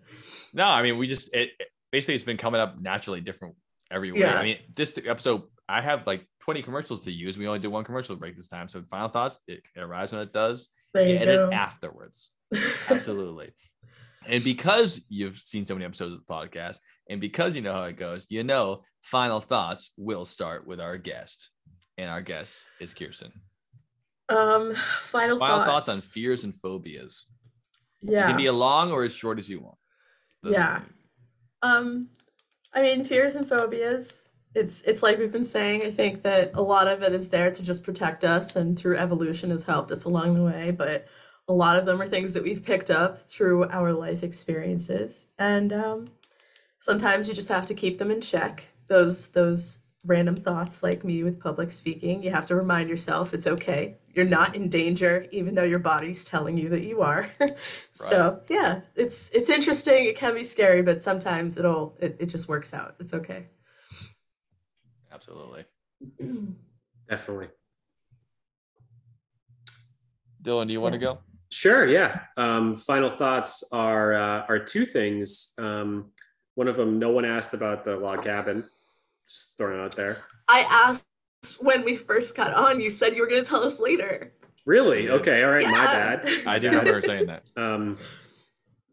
It's because of a couple things. Escaping into the woods for the rest of my life is like a fantasy of mine. But then when I'm there, which I've done a bunch of times, I can't sleep at night. So that's cool. Cruel joke. And typically my alien dreams are very much like... Honeymoon, the movie, where Benny and Barney Hill style. Yeah, Honeymoon. Have you seen it, Kyrstin? Gotta see it. Great movie. They go to a honeymoon, a log cabin, and she turns into an alien. Terrifying. And so it's like, it's this not a weird... spoiler because he brought it up on episode 50, so like that's fine. It's true. Oh, okay. It's like this weird dichotomy of like log cabin being like the ultimate thing, and the most terrifying thing because it's dark and there's aliens there. So it's kind of fucked. And then with phobias, another thing that I think is with all phobias is worst case, you just die. Whatever. Yeah. That helps. It's actually not so bad if you just end it. Yeah, that helps. It helps. It's like, oh, you go up to public speak and it's terrifying because it is. Worst case, you just drop dead. Spontaneously. That's it. There's nothing. Done. Yeah. Like that's, you know, like it's really kind of like really ultimate, like peeing yourself is not, is pretty bad up there, but being yourself is worse. It probably is. Dude, I'm putting that on the description. Peeing yourself is bad, but being yourself is the real tragedy. So yeah, phobias. Yeah, I've got mine. Got my fears. It's all right. It's all right. Nothing to be worried about, right? It's all right. You figured that out so far. Yep. Yeah, figured it out so far. So that's my final thoughts. Heck yeah. Ready for mine? No. Yes. All right. That's the podcast. No. My thoughts of it, like I said, every final thoughts, we wrapped it all up together, but I think that it's a big part of it we've been kind of touching on the whole time is that phobias, they're not so irrational. Like they're irrational in modern society, like you can't function the same way with them, but they're all based on, you know, rational fears in your head. Spiders and snakes, those are things that you're hardwired. Look at the way that apes or monkeys act. They don't like them either. Like it means danger. You're the apes and monkeys and our ancestors that didn't fear snakes and spiders, they never procreated. They're all dead. Like they were like, oh, what's that? Boom, oh, you're dead. Like it's bad news. So the fear response in your body, that's an awful thing. We're all trying to get away from it, except for this time of year. We're walking into a haunted house just to feel that feeling. And you feel your heart rate increase. You feel kind of sick to your stomach because all the blood in your body is going to your extremities. Your body's response is to increase adrenaline and add blood flow to your muscles in order to either fight or flight away. So your stomach feels sick, your face feels tingly, and you know your body's ready for that kind of shit. And I don't think that it is as much of a curse as it is a gift. It's like the same idea of people who are born without having the sensation of pain. Their life is miserable. They can never feel pain, which is sounds like a miracle. Like, oh, you never get hurt, you don't have any headaches. If you burn yourself, you're fine. If you break your leg, you're not. But every single day they have to do body checks. They have to do all kinds of shit to try and figure out, am I okay? I can't tell if I'm sick. It's my arm snapped in half. While I have no idea. Did I scratch my face and I have, you know, sepsis? I have no idea. I can't tell. That fear response that's built into all of us is actually a gift as much as it is the curse that it is. And I think that's a huge part of all these phobias is that it's not just irrational. It's supposed to be there. It's when it exceeds the fear is supposed to have, because animals that have that kind of fear, they don't think about it when it's not happening. A squirrel doesn't think when it's burying an acorn. Hawks are scary. Fucking last week a hawk was here and it could be here any moment, but the moment there is a hawk around, it goes and it freaks out because it remembers and it locks in that mode. It's for a survival instinct, and it makes total sense to be afraid. And actually we have the privilege and the luxury of humans to want to be scared. We'll watch scary movies. We'll go to a haunted house. We'll be, oh, I want to feel that juice, that adrenaline pump of being scared, because we're so cushy in our lives now that being scared is a problem. And it's actually a disorder. Well, you're afraid of spiders? What's wrong with you? Get over it. You know, what, you're afraid of going out to the public space for public speaking? What's so afraid of public speaking? There's no danger there. You're not going to die from talking public. Yeah, you will. Back in the ancient times, you say some stupid shit. People go, I hate that guy. You're dead now. Like it makes sense. You make enemies that way. It's all built in to true fears. It's only a phobia now because it affects your life. And because in modern society, you don't need to be afraid of that anymore, but it's not stupid. Phobias should be respected. People have them. You shouldn't tease them. You shouldn't fuck with them. We should try to get over them. I think for sure, like any psychological issue we have, we should try to fight our way over them. We should force ourselves to be in those situations and try to overcome them. I don't think we should just hold ourselves up, but at the same time, it's real. It's real fear. Fear of heights is, oh, you know, you don't like flying, or you like being, you know, too high up. Yeah, because I'll fucking die. Like it's not unfounded. And I think it's awesome. Phobia comes from the word Phobos. Phobos is the Greek god who's the son of Aphrodite. Literally, his name means fear. And that comes from the entire circle of what that word means. And we even named all of these celestial bodies after different gods. And one of them is named right behind me. This rock behind me here is called Phobos. In other words, fear. This is one of the two satellites that's orbiting Mars right now. And it's so gigantic. It's only not called the moon because it's not big enough and not spherical enough. But if this thing decides to leave its orbit and smash into planet Earth, everything we know and love would be dead. It's even larger than the rock that hit when the dinosaurs died. And if you want any fear on your shoulders, you have Phobos right here, our closest neighbor. There's no closer celestial body that could destroy everything on the planet, all life, right behind me. And although that's dangerous, it's terrifying, it's fearful, it is Phobos. The word is fear. We're in no danger. We understand what it is. We can comprehend it. We shouldn't shudder it off and say, oh, nothing to worry about there. No, we should worry about it. But we can internalize, we can understand, we can fight our animalistic, our reptilian response to our amygdala and go, oh, that is fear, but we're okay. We're going to be all right. We have to live anyways. That's my final thoughts. That was beautiful. Thank you. That was great. That's that. Before we go, I just want to say thank you guys so much. It's been an honor and a pleasure. Oh, that's honestly our job. Thanks so much for coming on. Yeah, thank you. Please. This was great. I really had a good time. I appreciate it. You're such a fun guest, and honestly, probably our best guest. Dom, you know you're not better than this. I mean, we came from an idea that was your idea. I always like talking about snakes for 5 minutes, then we got into a 20-minute conversation. Now we're going long. I thought I was going to have to fill it. I had no content. I'm like, I have a list of like 10 words. We made it into a 3-hour podcast. I mean, you're just the best guest ever. Thank you. I was scared to talk about fears and phobias because they scare me. And I was like, I'm going to be a curmudgeon. I'm scared of that. And ends up, we had one of the best fucking episodes we've ever had in 60 something, 64, 65. This is 65. Yeah. It's amazing. Yeah. Oh. Yeah. So thank you so much. We love your ideas, and we are very excited to have you back on. Absolutely. Oh, thanks, guys. If you would like to come back on, we would love to have you back because honestly, best guest ever. Oh, thanks. I knew you would be, even if you didn't. You were. I appreciate it. Yeah, this was one where I knew you were on it, and I was like, all right, I don't have to like, this is going to be a guest that's going to flow very well with us. And we always look forward to that. No, this is not everyone. Good. Not everyone is the perfect person to have on. So we thank you. Oh, you guys are so nice. Oh. Well, we're being recorded. We'll just like save this like last 5 seconds for me and just send it over. I'll just take that bit. I'll just replay it when I feel like shit, you know? Yeah, whenever you're feeling bad. Please do. Like, oh, okay. I'm not so bad. I nailed it. We love you. We can't wait for you to come back on, and we hopefully we'll see you soon, and we hope you have a great weekend. Yeah. Awesome. You put this on the front page of lobstersonly.com. Right, are you conceding? Is that what's happening here? Oh, no. I'm teasing. I'm teasing. This is me being sarcastic. Yeah. Got it. I'm just waiting for Dylan's response video because I already told him I have the trump card, which isn't for me to win. It's to bring us all together. Oh, this is right. That's right. Mine too. I didn't record mine because I wasn't in the mood.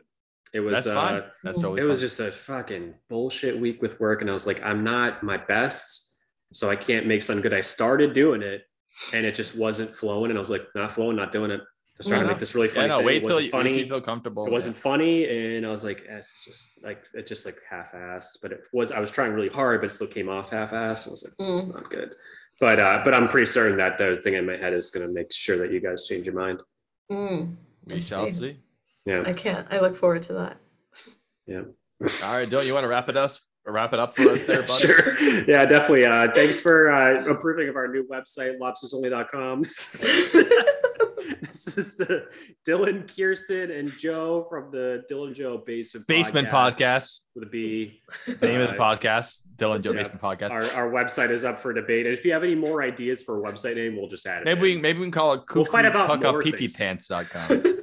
Add it in there. Maybe we can call it goggle.com because it's so close to Google. Give us enough so we have a spinning wheel so we don't have to make a decision. We just let the wheel do the work. Oh, man. Spin the wheel episode where we pick the name of the website. Oh, boy. And then it's just butt.com. com.com.com. Yeah. But it's spelled out. .ai. Yeah, exactly. .net. That'd be good. So we'll see you guys next week, and that's all. We love you guys. Bye. Don't let your fears control you.